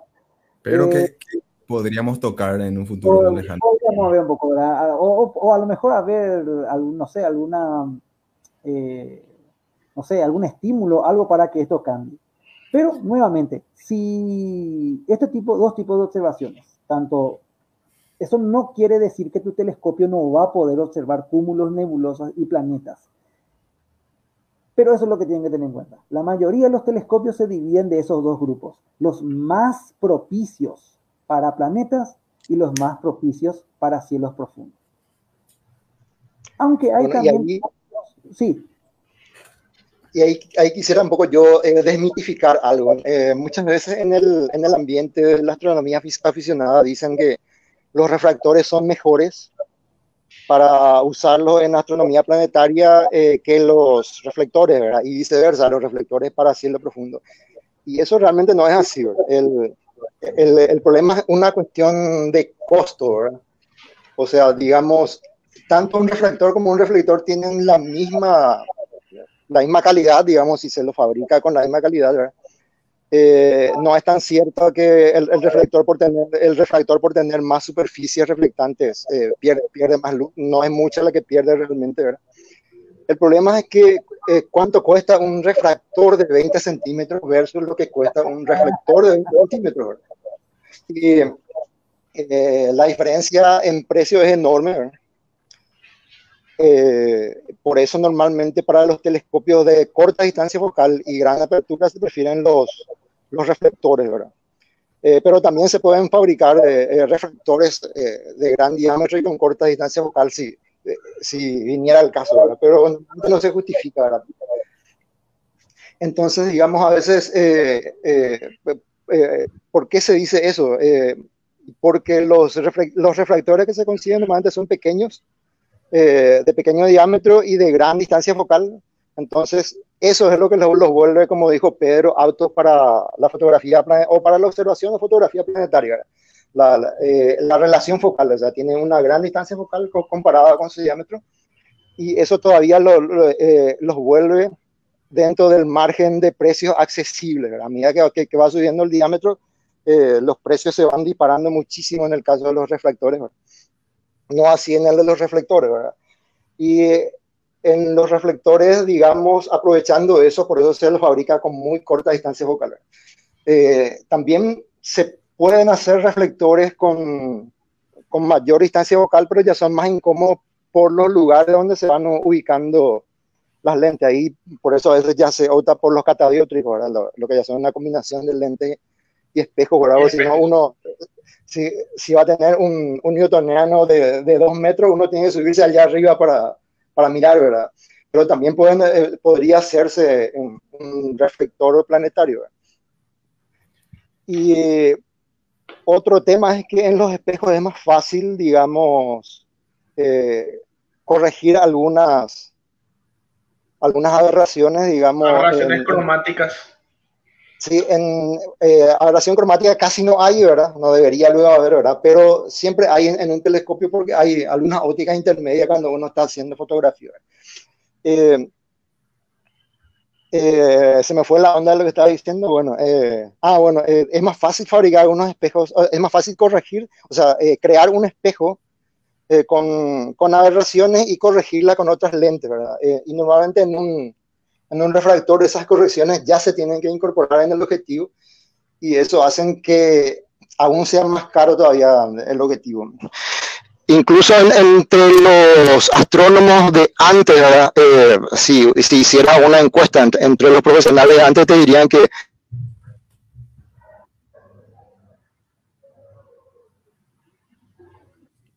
What? Le abducieron. Me, estoy genuinamente preocupado por Waldemar.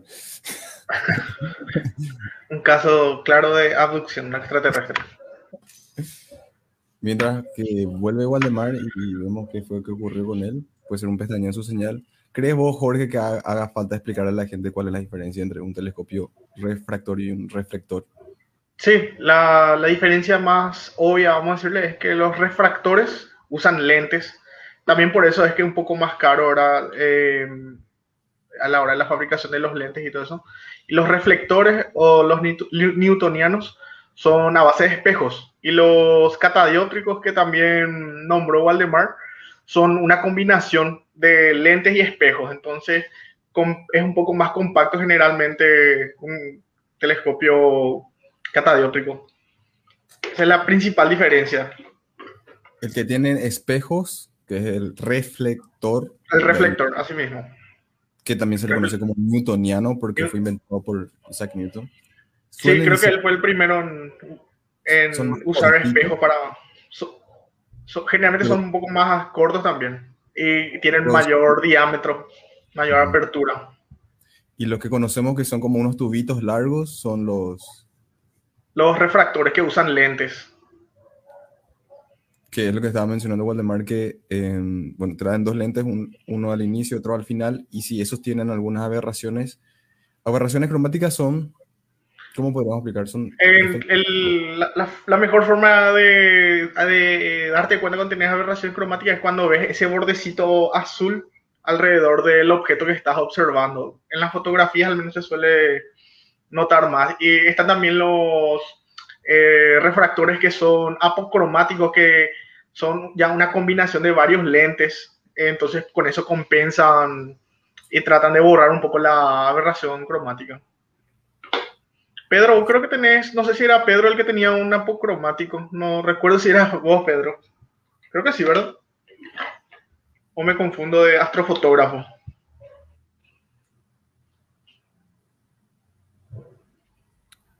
Claramente otro caso de abducción. No, sí o sí. Conspiración alienígena. no, no, no, perdón, perdón, perdón, perdón. Eh, como estaban hablando, yo apagué el, micrófono y de repente empecé a hablar y dije... Ah, suele pasar. Bueno, yo soy un poquito más de los... Eh, ah, con razón, yo dije algo recién y nadie me hizo caso. Bueno, bueno, no importa eso. Eh, yo soy más de los reflectores por la cuestión económica principalmente. Eh, el reflector, yo tengo un, un reflector de tipo astrógrafo, me costó el tubo 250 dólares, para que vean un poco que uno podría conseguir un buen instrumento por un, ese sería un precio ya estándar con, si yo quisiera ese mismo, eh, con ese mismo diámetro, un refractor, seguramente estará ya entre los 1.800, 2.000 dólares, ¿verdad? Digamos que también, eh, bueno, es cierto que la calidad sería mejor, pero realmente a la hora de la fotografía, cuando uno tiene un poco más de experiencia, puede disminuir la diferencia. Al final eh, se impone el aspecto económico. Hay una, si está gastando 1200, eh, no sé, un poco difícil, ¿verdad? Para hablar un poquito más, ahora quiero un poquitito nuevamente abusar de, y quiero compartir algo. Eh, esa diferencia entre astronomía planetaria y de cielo profundo. No, en, en el mundo real en haríamos una, una charla y a lo mejor haríamos en vivo, pero como no, me gustaría mostrarles algunas cuantas imágenes que yo utilizo para eh, mostrar un poquito esto, ¿verdad? Eh, aquí están, me imagino que están viendo esto. Este es un programa llamado Pix Insight que yo utilizo para mis astrofotografías, ¿verdad? Para procesarlas. Como les había comentado, aquí yo tengo em, las eh, fotografías plan en modo planetario. Aquí vamos, pueden ver un cuadrante de la luna eh, coloreado, ¿verdad? Que de, hace un, tiempo. Se fijan un poco en el cielo. Es tremendamente negro. ¿Qué pasa aquí? El cielo, los, la luna y los planetas son tan brillantes que para hacer que se vea su superficie, el cielo es negro. Aquí deberían haber estrellas, pero la diferencia de brillo es tan grande que desaparecen. Por cierto, este es el motivo por el cual no aparecen estrellas en las fotografías de la luna, ¿verdad? Pero bueno, no importa esto. Esto es lo que nos permite la astrofotografía planetaria. Yo no necesito un telescopio grande con un espejo muy grande porque la luna es brillante, Júpiter es brillante, Saturno, Venus son brillantes. Lo que necesito es aumento, aumento.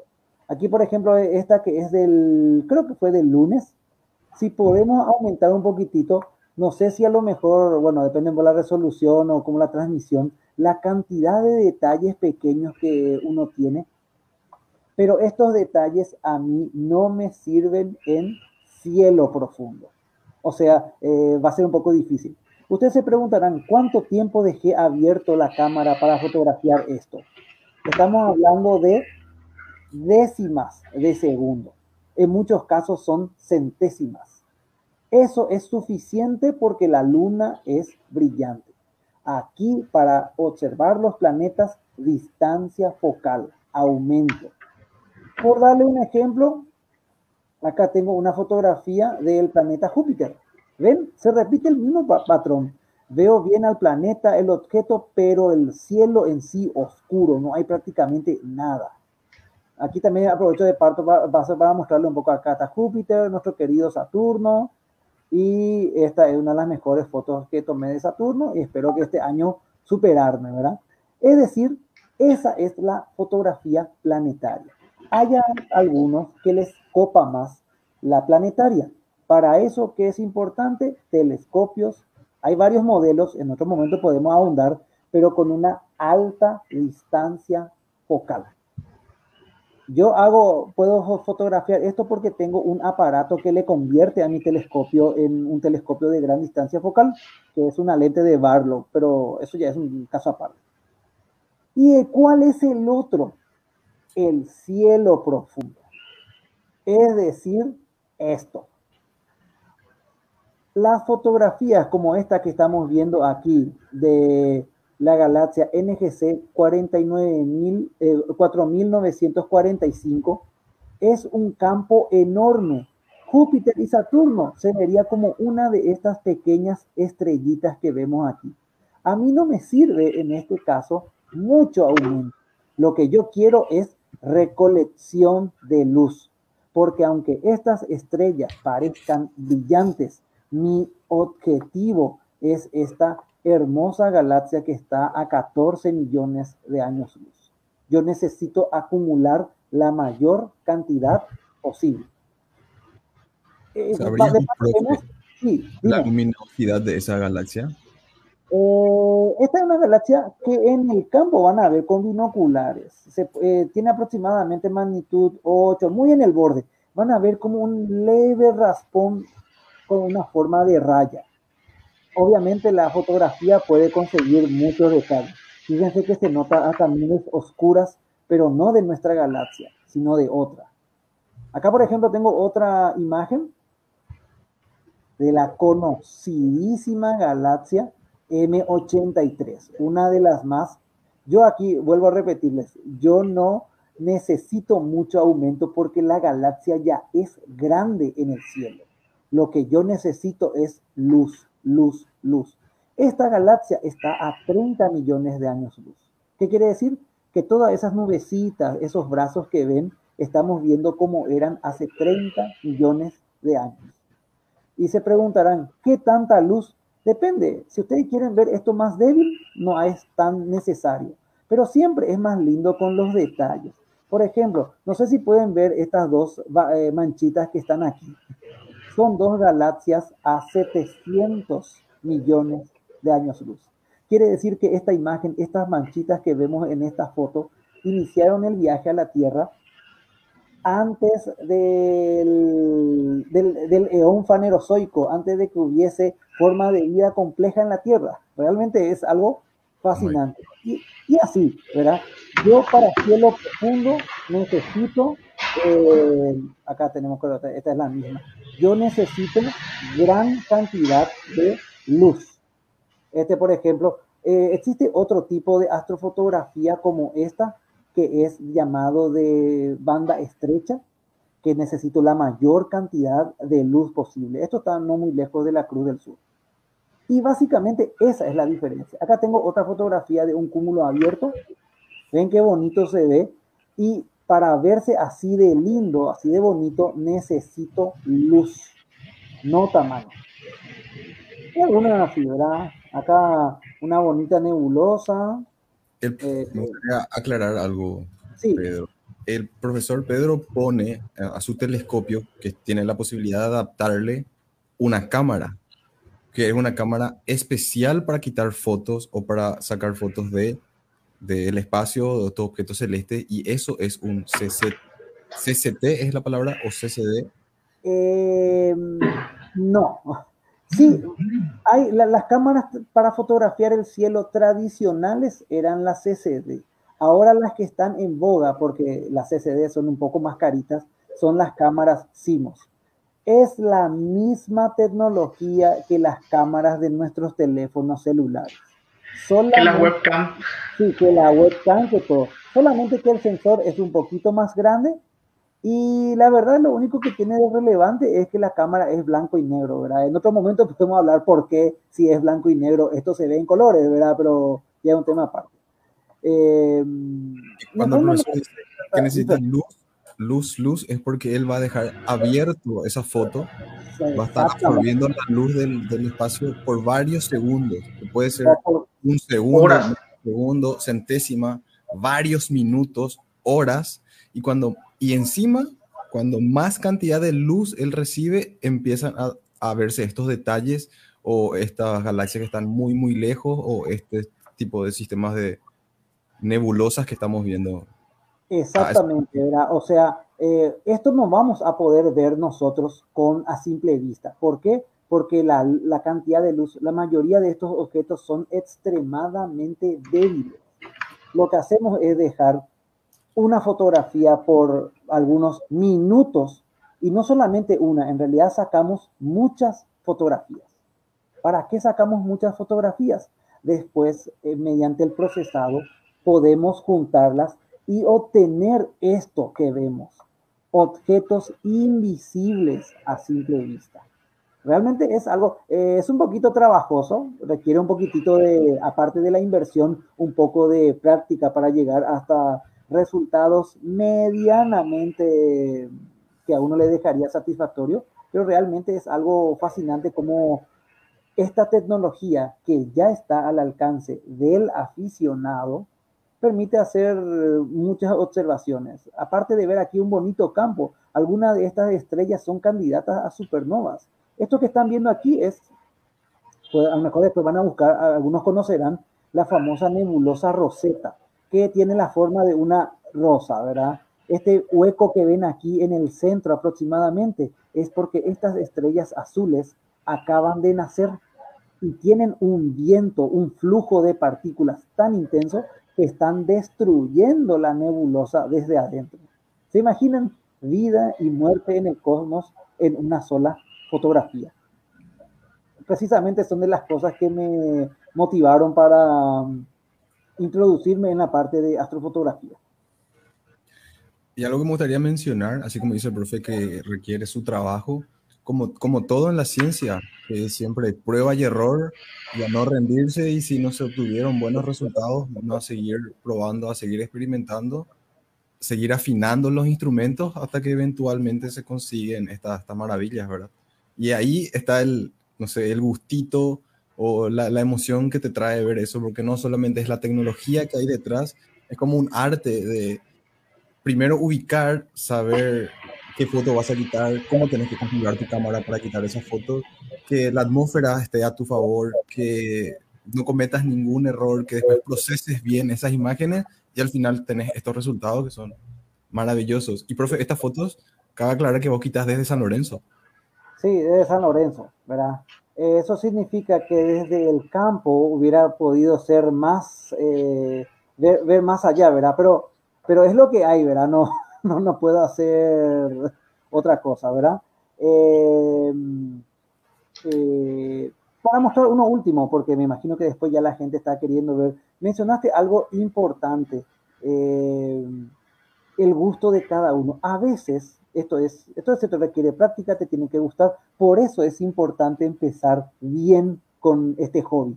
Volvemos otra vez con un binocular. Así uno va a poder esa emoción de conseguir aquí desde San Lorenzo, con todo nuestro bache, con todo nuestro caos sanitario, las intendentables, no sé, eh, perdió tu equipo, o sea, todas las cosas como cotidianas que nos eh, ocurren a nosotros, ver cosas como eh, esta. Ustedes verán qué son estas estrellas y que están aquí.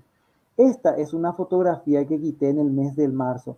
Esas manchitas que ven ahí es el supercúmulo de galaxias de Hydra a 150 millones de años luz.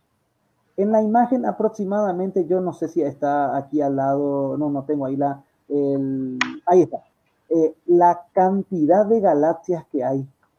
Vaya, uno sabe, le hace a uno a pensar, eh, ¿cuántas historias habrá entre esas galaxias? ¿Habrá gente como nosotros? ¿Estarán pensando ahora mismo de dónde estará esa gente o algo por el estilo? esos son ya, a lo mejor esto no tiene nada que ver con la astronomía, pero ya entra en el campo de... Eh, de la filosofía.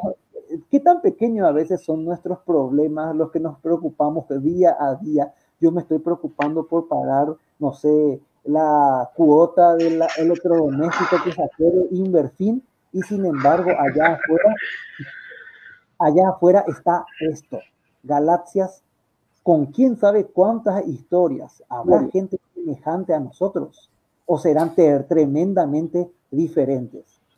Eh, de esos puntos son estrellas de nuestra galaxia o todas, las estrellas que ves son de nuestra galaxia. Eh, el, único telescopio con la suficiente capacidad para ver estrellas de las galaxias cercanas es el telescopio espacial Hubble. No, eh, medio complicado para poder conseguir eso.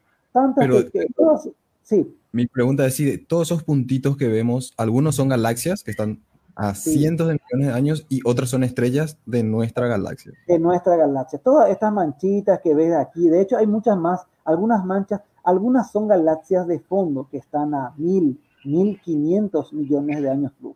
Realmente, eh, lo cual, eso que muchas veces me hace pensar, obviamente, lo mucho que podría mejorar esto observando desde, desde el campo o lo que podría ser un telescopio más grande, como el de la UNA, ¿verdad? Pero bueno, es, lo que hay, es lo que hay.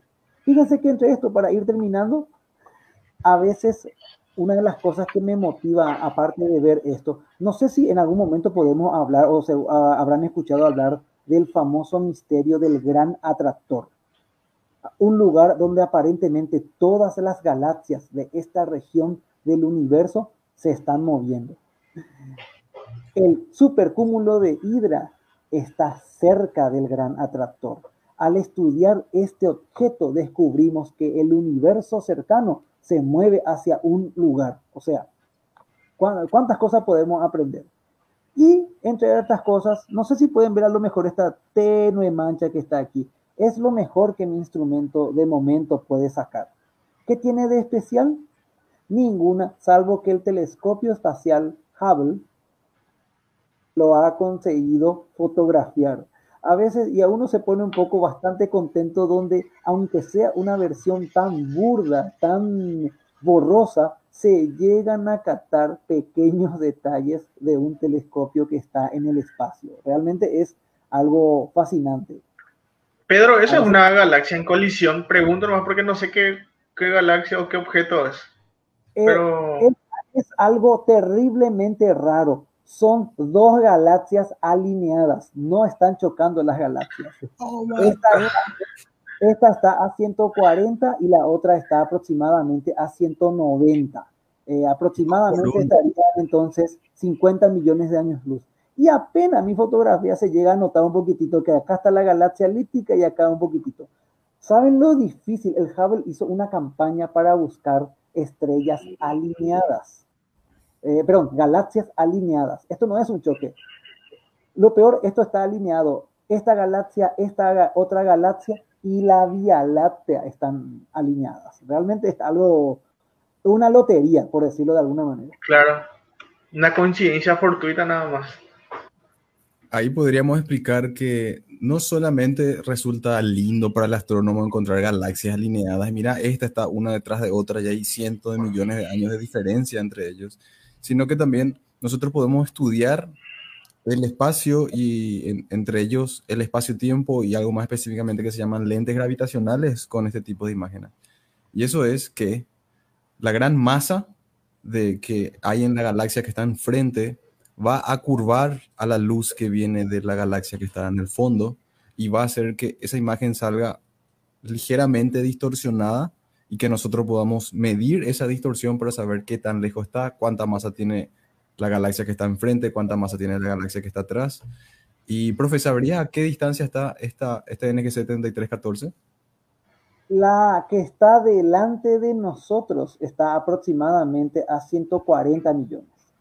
Y la que está detrás, bueno, la que está delante sería NGC 3314A. Y la otra, NGC 3314B. Qué original, ¿verdad? Estaría aproximadamente 50 millones de años eh, luz por detrás, alrededor de 190 tanto que la otra galaxia no estamos seguras si pertenece al supercúmulo de Hidra. Eh, mira que utilizando la foto del Hubble, muchos están estudiando, probando la relatividad, como recién mencionaste, la galaxia que está enfrente, su habilidad para curvar la luz. Eh, el Hubble puede resolver cúmulos de estrellas. Esos cúmulos pueden curvar la luz. Esta luz ha estado viajando durante grandes distancias eh, en el espacio, tratando de revelar información sobre el medio intergaláctico y tal vez alguna que otra pista sobre la materia oscura. Todo con una foto, ¿verdad? Eh, ahí realmente es algo, algo genial. Ahí yo quiero mencionar que muchas veces te dicen, esa galaxia está a tantos millones y tiene tantos millones de estrellas y tiene una masa de tanto, y la persona te va a decir, ¿y cómo de Wahoo saben? Y bueno, esto es una de las formas, estas son una de las joyitas que se encuentran en el cielo y que nos permiten saber que nosotros sepamos que la luz se desvía en frente a, un, a frente de un cuerpo que tiene gran masa, porque por ende va a tener gran, mucha gravedad, nos permite a nosotros quitar estas fotos y estudiar esas deformaciones milimétricas, comparar con, la, con los modelos matemáticos que tenemos y nosotros ya podemos saber la distancia, su masa y como y también hace rato el profesor mencionó que en la cámara fotográfica que utiliza para tomar esta foto, toma foto en blanco y negro. Y nosotros acá vemos un montón de colores. Y nosotros las técnicas que utilizamos para quitar esos colores, no solamente nos da colores, sino también nos da temperatura, distancia, de qué están hechos y un montón de información más que podemos sacar entonces no son solamente fotitos que tomamos porque son lindas las galaxias, sino detrás de esto hay muchísima ciencia que es súper fascinante, ¿verdad? Y ahora que estamos viendo, esta es una imagen del telescopio Hubble, que es un telescopio espacial. Eso significa que se lanzó ese telescopio en un cohete y que está orbitando alrededor de nuestro, de nuestro planeta.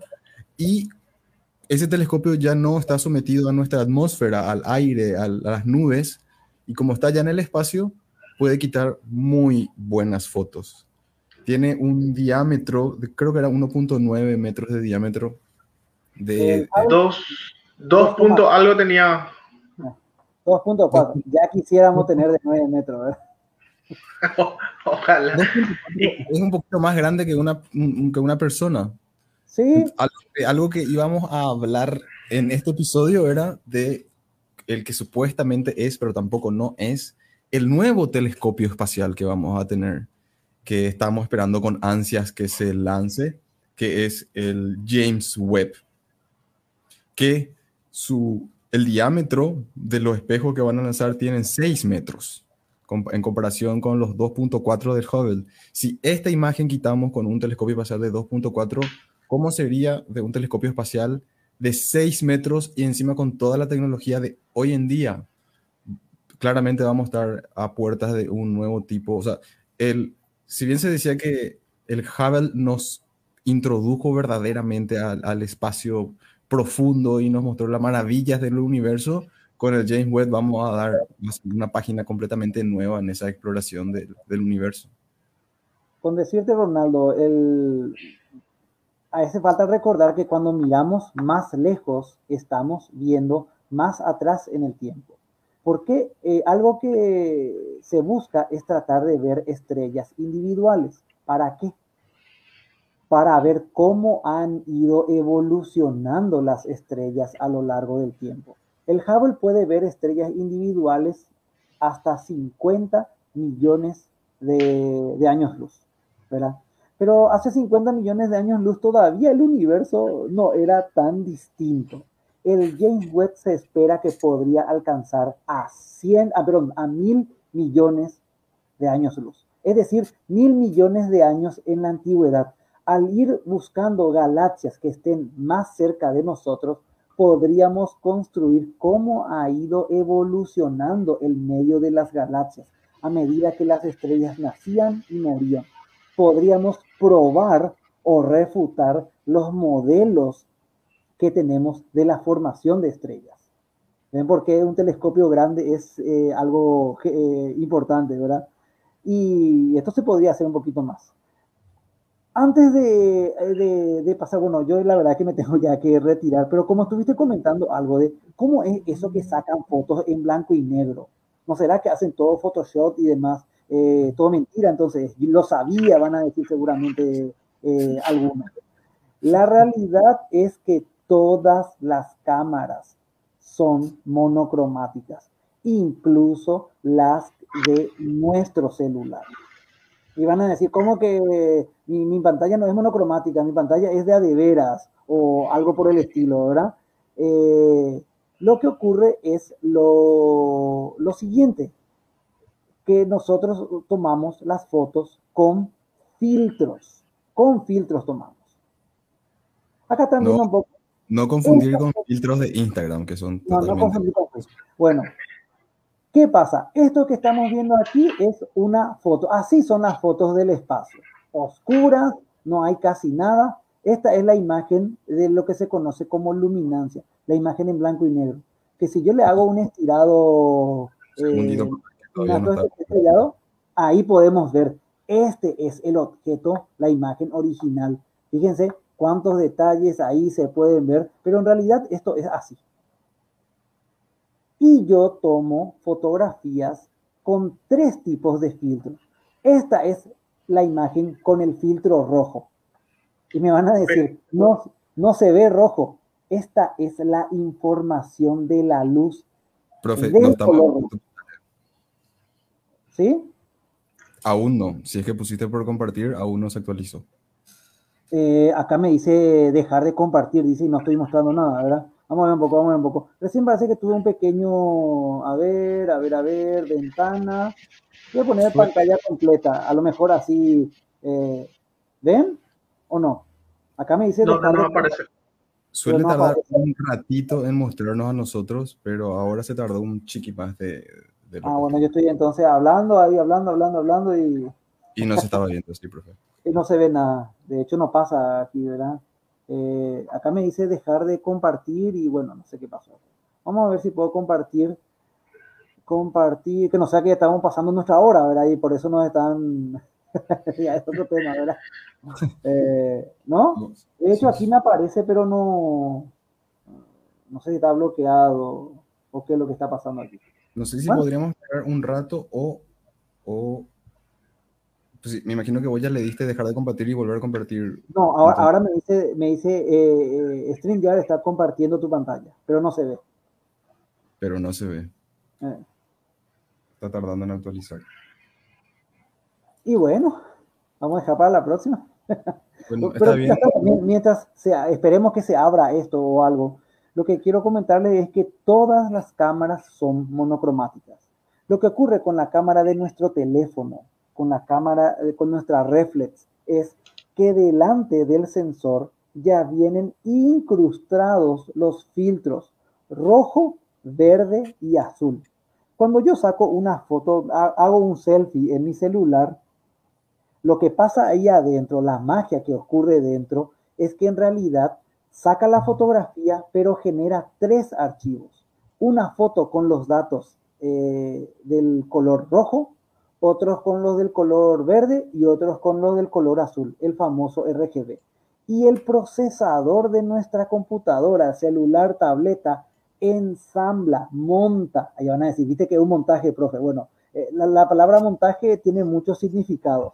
Ahí se ensambla y ahí podemos ver eso. Es decir, mucha gente piensa de que, ¿por qué toman fotos en blanco y negro? Todas son en blanco y negro. Lo que pasa es que tu celular ya se encargó de alinear cosas que yo tengo que hacer en forma manual, eh, por así decirlo, ¿verdad? Y aquí parece que no hay compartir, no, voy a dejar de compartir, no sé. Sí, en ningún momento. En ningún momento, eh, a ver, no sé, no sé qué me dice. Compartir, elígelo. No, me aparece aquí al lado, pero no sé si tengo que darle clic o... Eh, no, no me dice nada. ¿Qué le vamos a hacer? Y bueno, no sé si ustedes pueden compartir pantalla o yo a mí no me está pasando esto. Aunque puede ser también que sirva para construir un poco de ansiedad para el siguiente capítulo, ¿verdad? Entonces, el, eh, siguiente capítulo. podríamos hablar, eh, siempre comentándole a la gente que mm, esto no está, no, bueno, tenemos una especie de guion, pero los temas en sí no están prefijados. Ven que teníamos una lista grande eh, y aquí con sus preguntas, con su aporte, la observación, esto ha quedado, ha ocupado casi todo esto, ¿verdad? Y eso que hay muchísimos temas que no hemos hablado. Así que les invitamos a que si tienen, eh, le gustaría a que hablemos en algún momento de, algún tema en específico, que en la caja de comentarios ya aparezca un influencer o un youtuber, ¿verdad?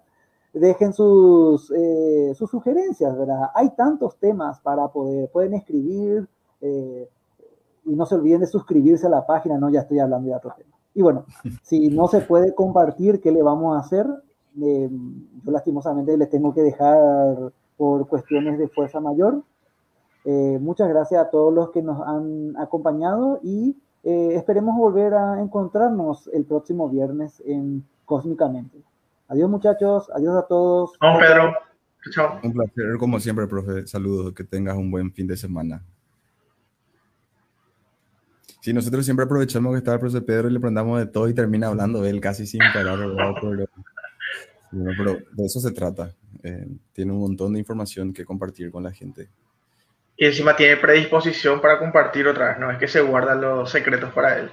Y encima no es que tiene información, tiene imágenes increíbles que él mismo toma de otras galaxias. Una... A mí siempre me vuela la cabeza saber, recién mostró una galaxia que él tomó acá en San Lorenzo que está a 700 millones de años luz. Y si él tomó esa foto de esa galaxia es porque la luz de esa galaxia llegó hasta acá y entró en su cámara y él pudo fotografiar. O sea que a veces vos salís afuera, estás mirando el patio y ves un poquito de estrellas, sí, pero la luz que no podemos ver más por nuestras limitaciones físicas, biológicas, pero la luz de galaxias están llegando de todos lados. Y con, estas, con esta tecnología sabemos que ahí. En distintas frecuencias de onda también nos llega la luz, lo que nosotros vemos un pequeño, una pequeña parte de lo que es el espectro electromagnético. Eso también podemos mencionar de los filtros que estaba mencionando el profesor. Estos filtros también te permiten que nosotros veamos no solamente luz visible, sino luz en diferentes longitudes de onda. Y los telescopios espaciales generalmente usan eso. El infrarrojo es el más común de todo. Por ejemplo, el Hubble usa, bueno, el Hubble puede ver en infrarrojo y en ultravioleta también.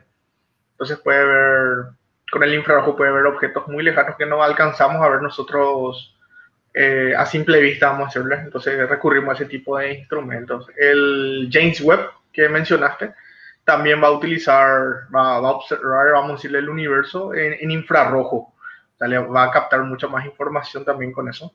Va a poder observar eh, planetas orbitando otras estrellas, ahora con una técnica que se llama tránsito.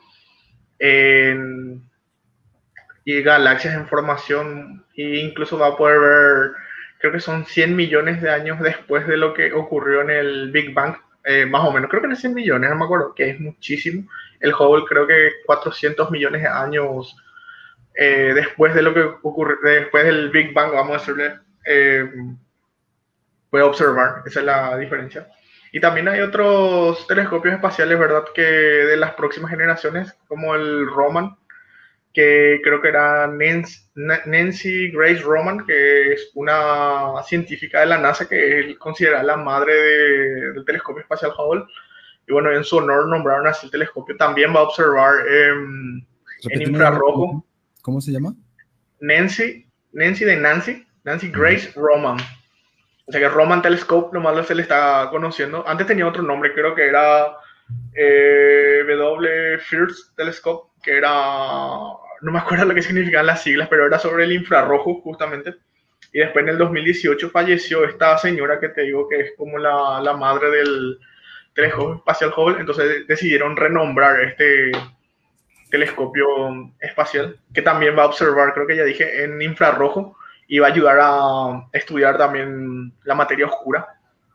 Otra gran diferencia entre el Hubble y, el James Webb es también en, la, órbita que van a tener. El, el, Hubble orbita a 500, creo que era 570, 560 kilómetros eh, de nosotros.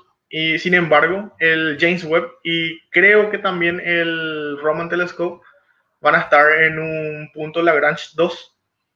Los puntos de Lagrange, eh, creo que Waldemar iba a explicar mejor este, pero es un punto en la órbita entre el Sol y la Tierra, donde se equilibra la órbita para con poca ayuda, con poca asistencia, ¿verdad?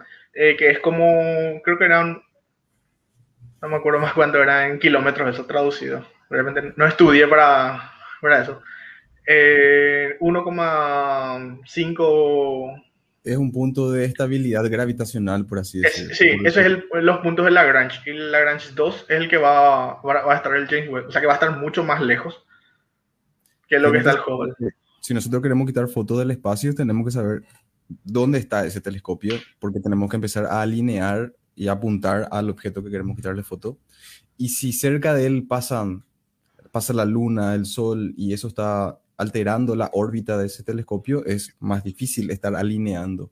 Pero existen puntos en el espacio exterior entre un planeta y el sol o entre sistemas binarios que vos dejas en ese punto y la turbulencia gravitacional es poca o la estabilidad gravitacional es apreciable para dejar ahí un telescopio y se vas, vas a tener muy buena estabilidad y va a estar en un punto justo donde la órbita, ya sea del Sol o de la Tierra, no, no le va a perturbar. Es, mucho más estable. Y también, también creo que para eliminar, por ejemplo, el, brillo de la Tierra, porque la, Tierra también le ilumina, vamos a decirle, a, casi como le ilumina la Luna, también le va a iluminar un poco a este telescopio.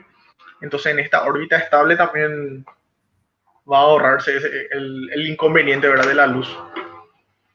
Dice 1,5 eh, millones de kilómetros es el punto de Lagrange 2.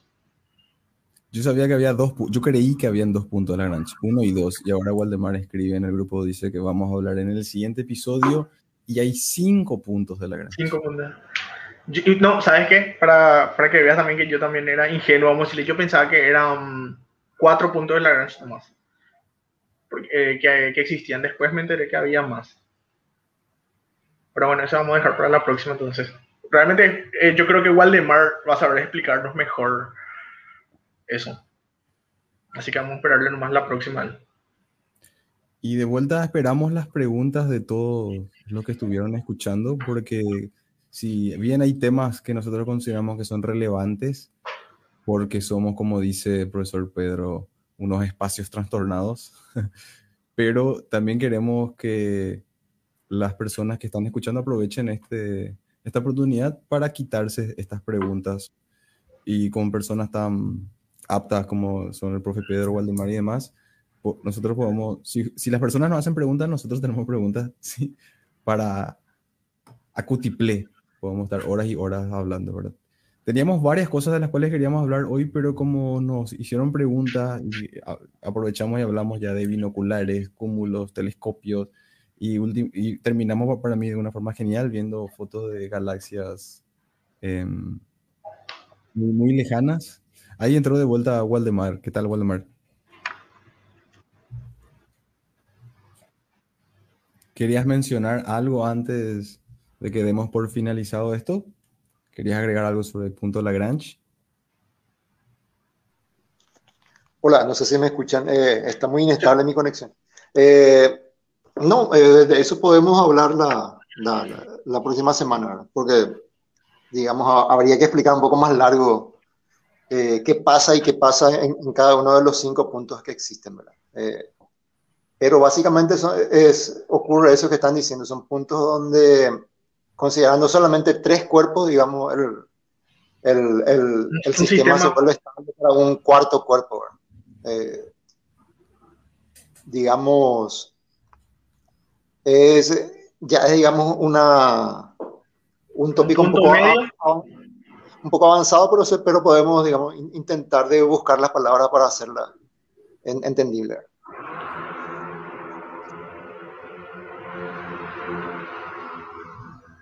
¿Algo más que quieras decir, Jorge?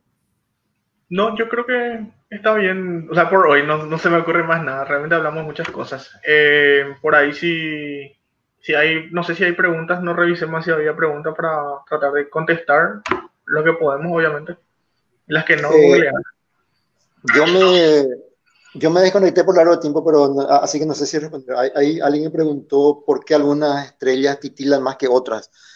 Eh, bueno, eso depende un poco de la ubicación en, el cielo. Cuanto más abajo, cuanto más cerca del horizonte está, titilan más.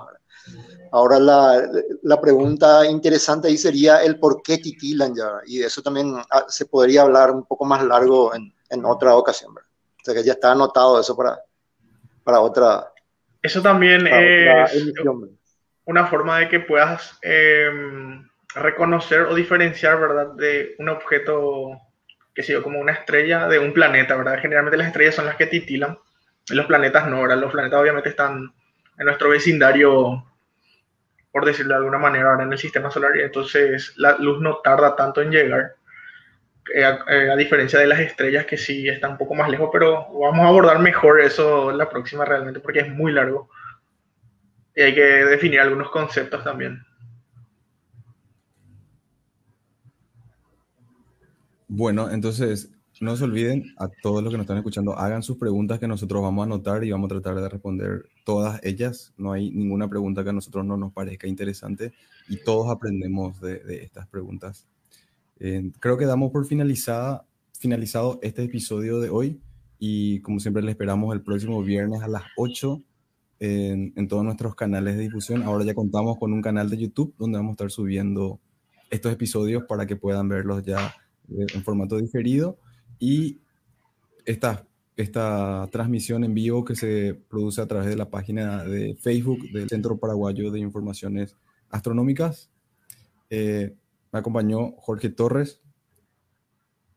Hasta luego, Jorge. Eh, hasta luego, Gracias a todos los que nos escucharon y los que nos hicieron preguntas, ¿verdad? Porque al final salen muchísimas preguntas, eso da gusto, ¿verdad? Así también nos pone un poco a prueba. para ver si estudiamos.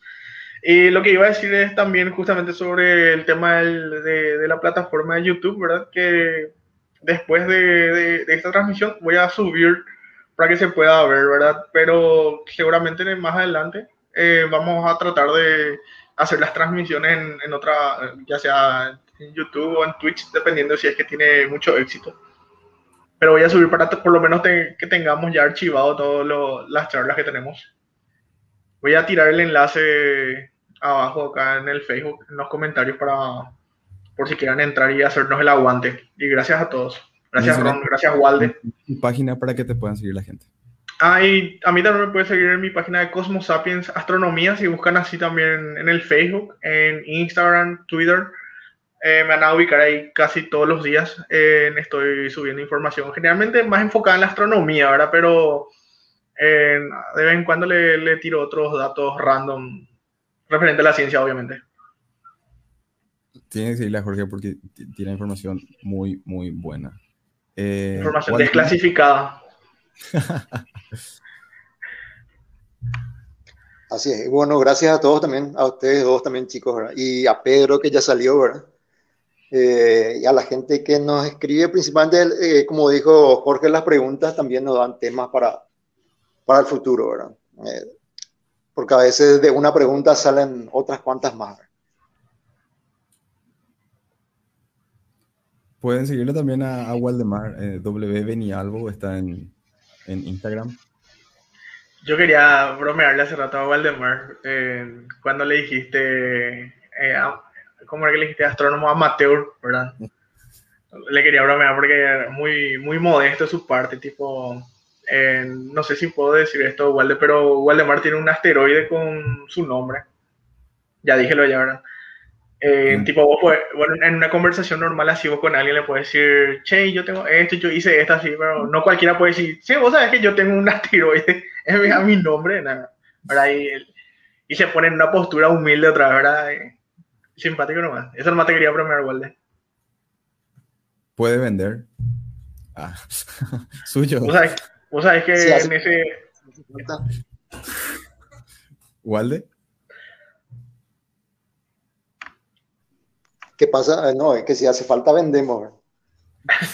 no, o sea, que en, esa, los habitantes de ese asteroide. Vamos a ver la etapa post-COVID, ¿cómo nos va?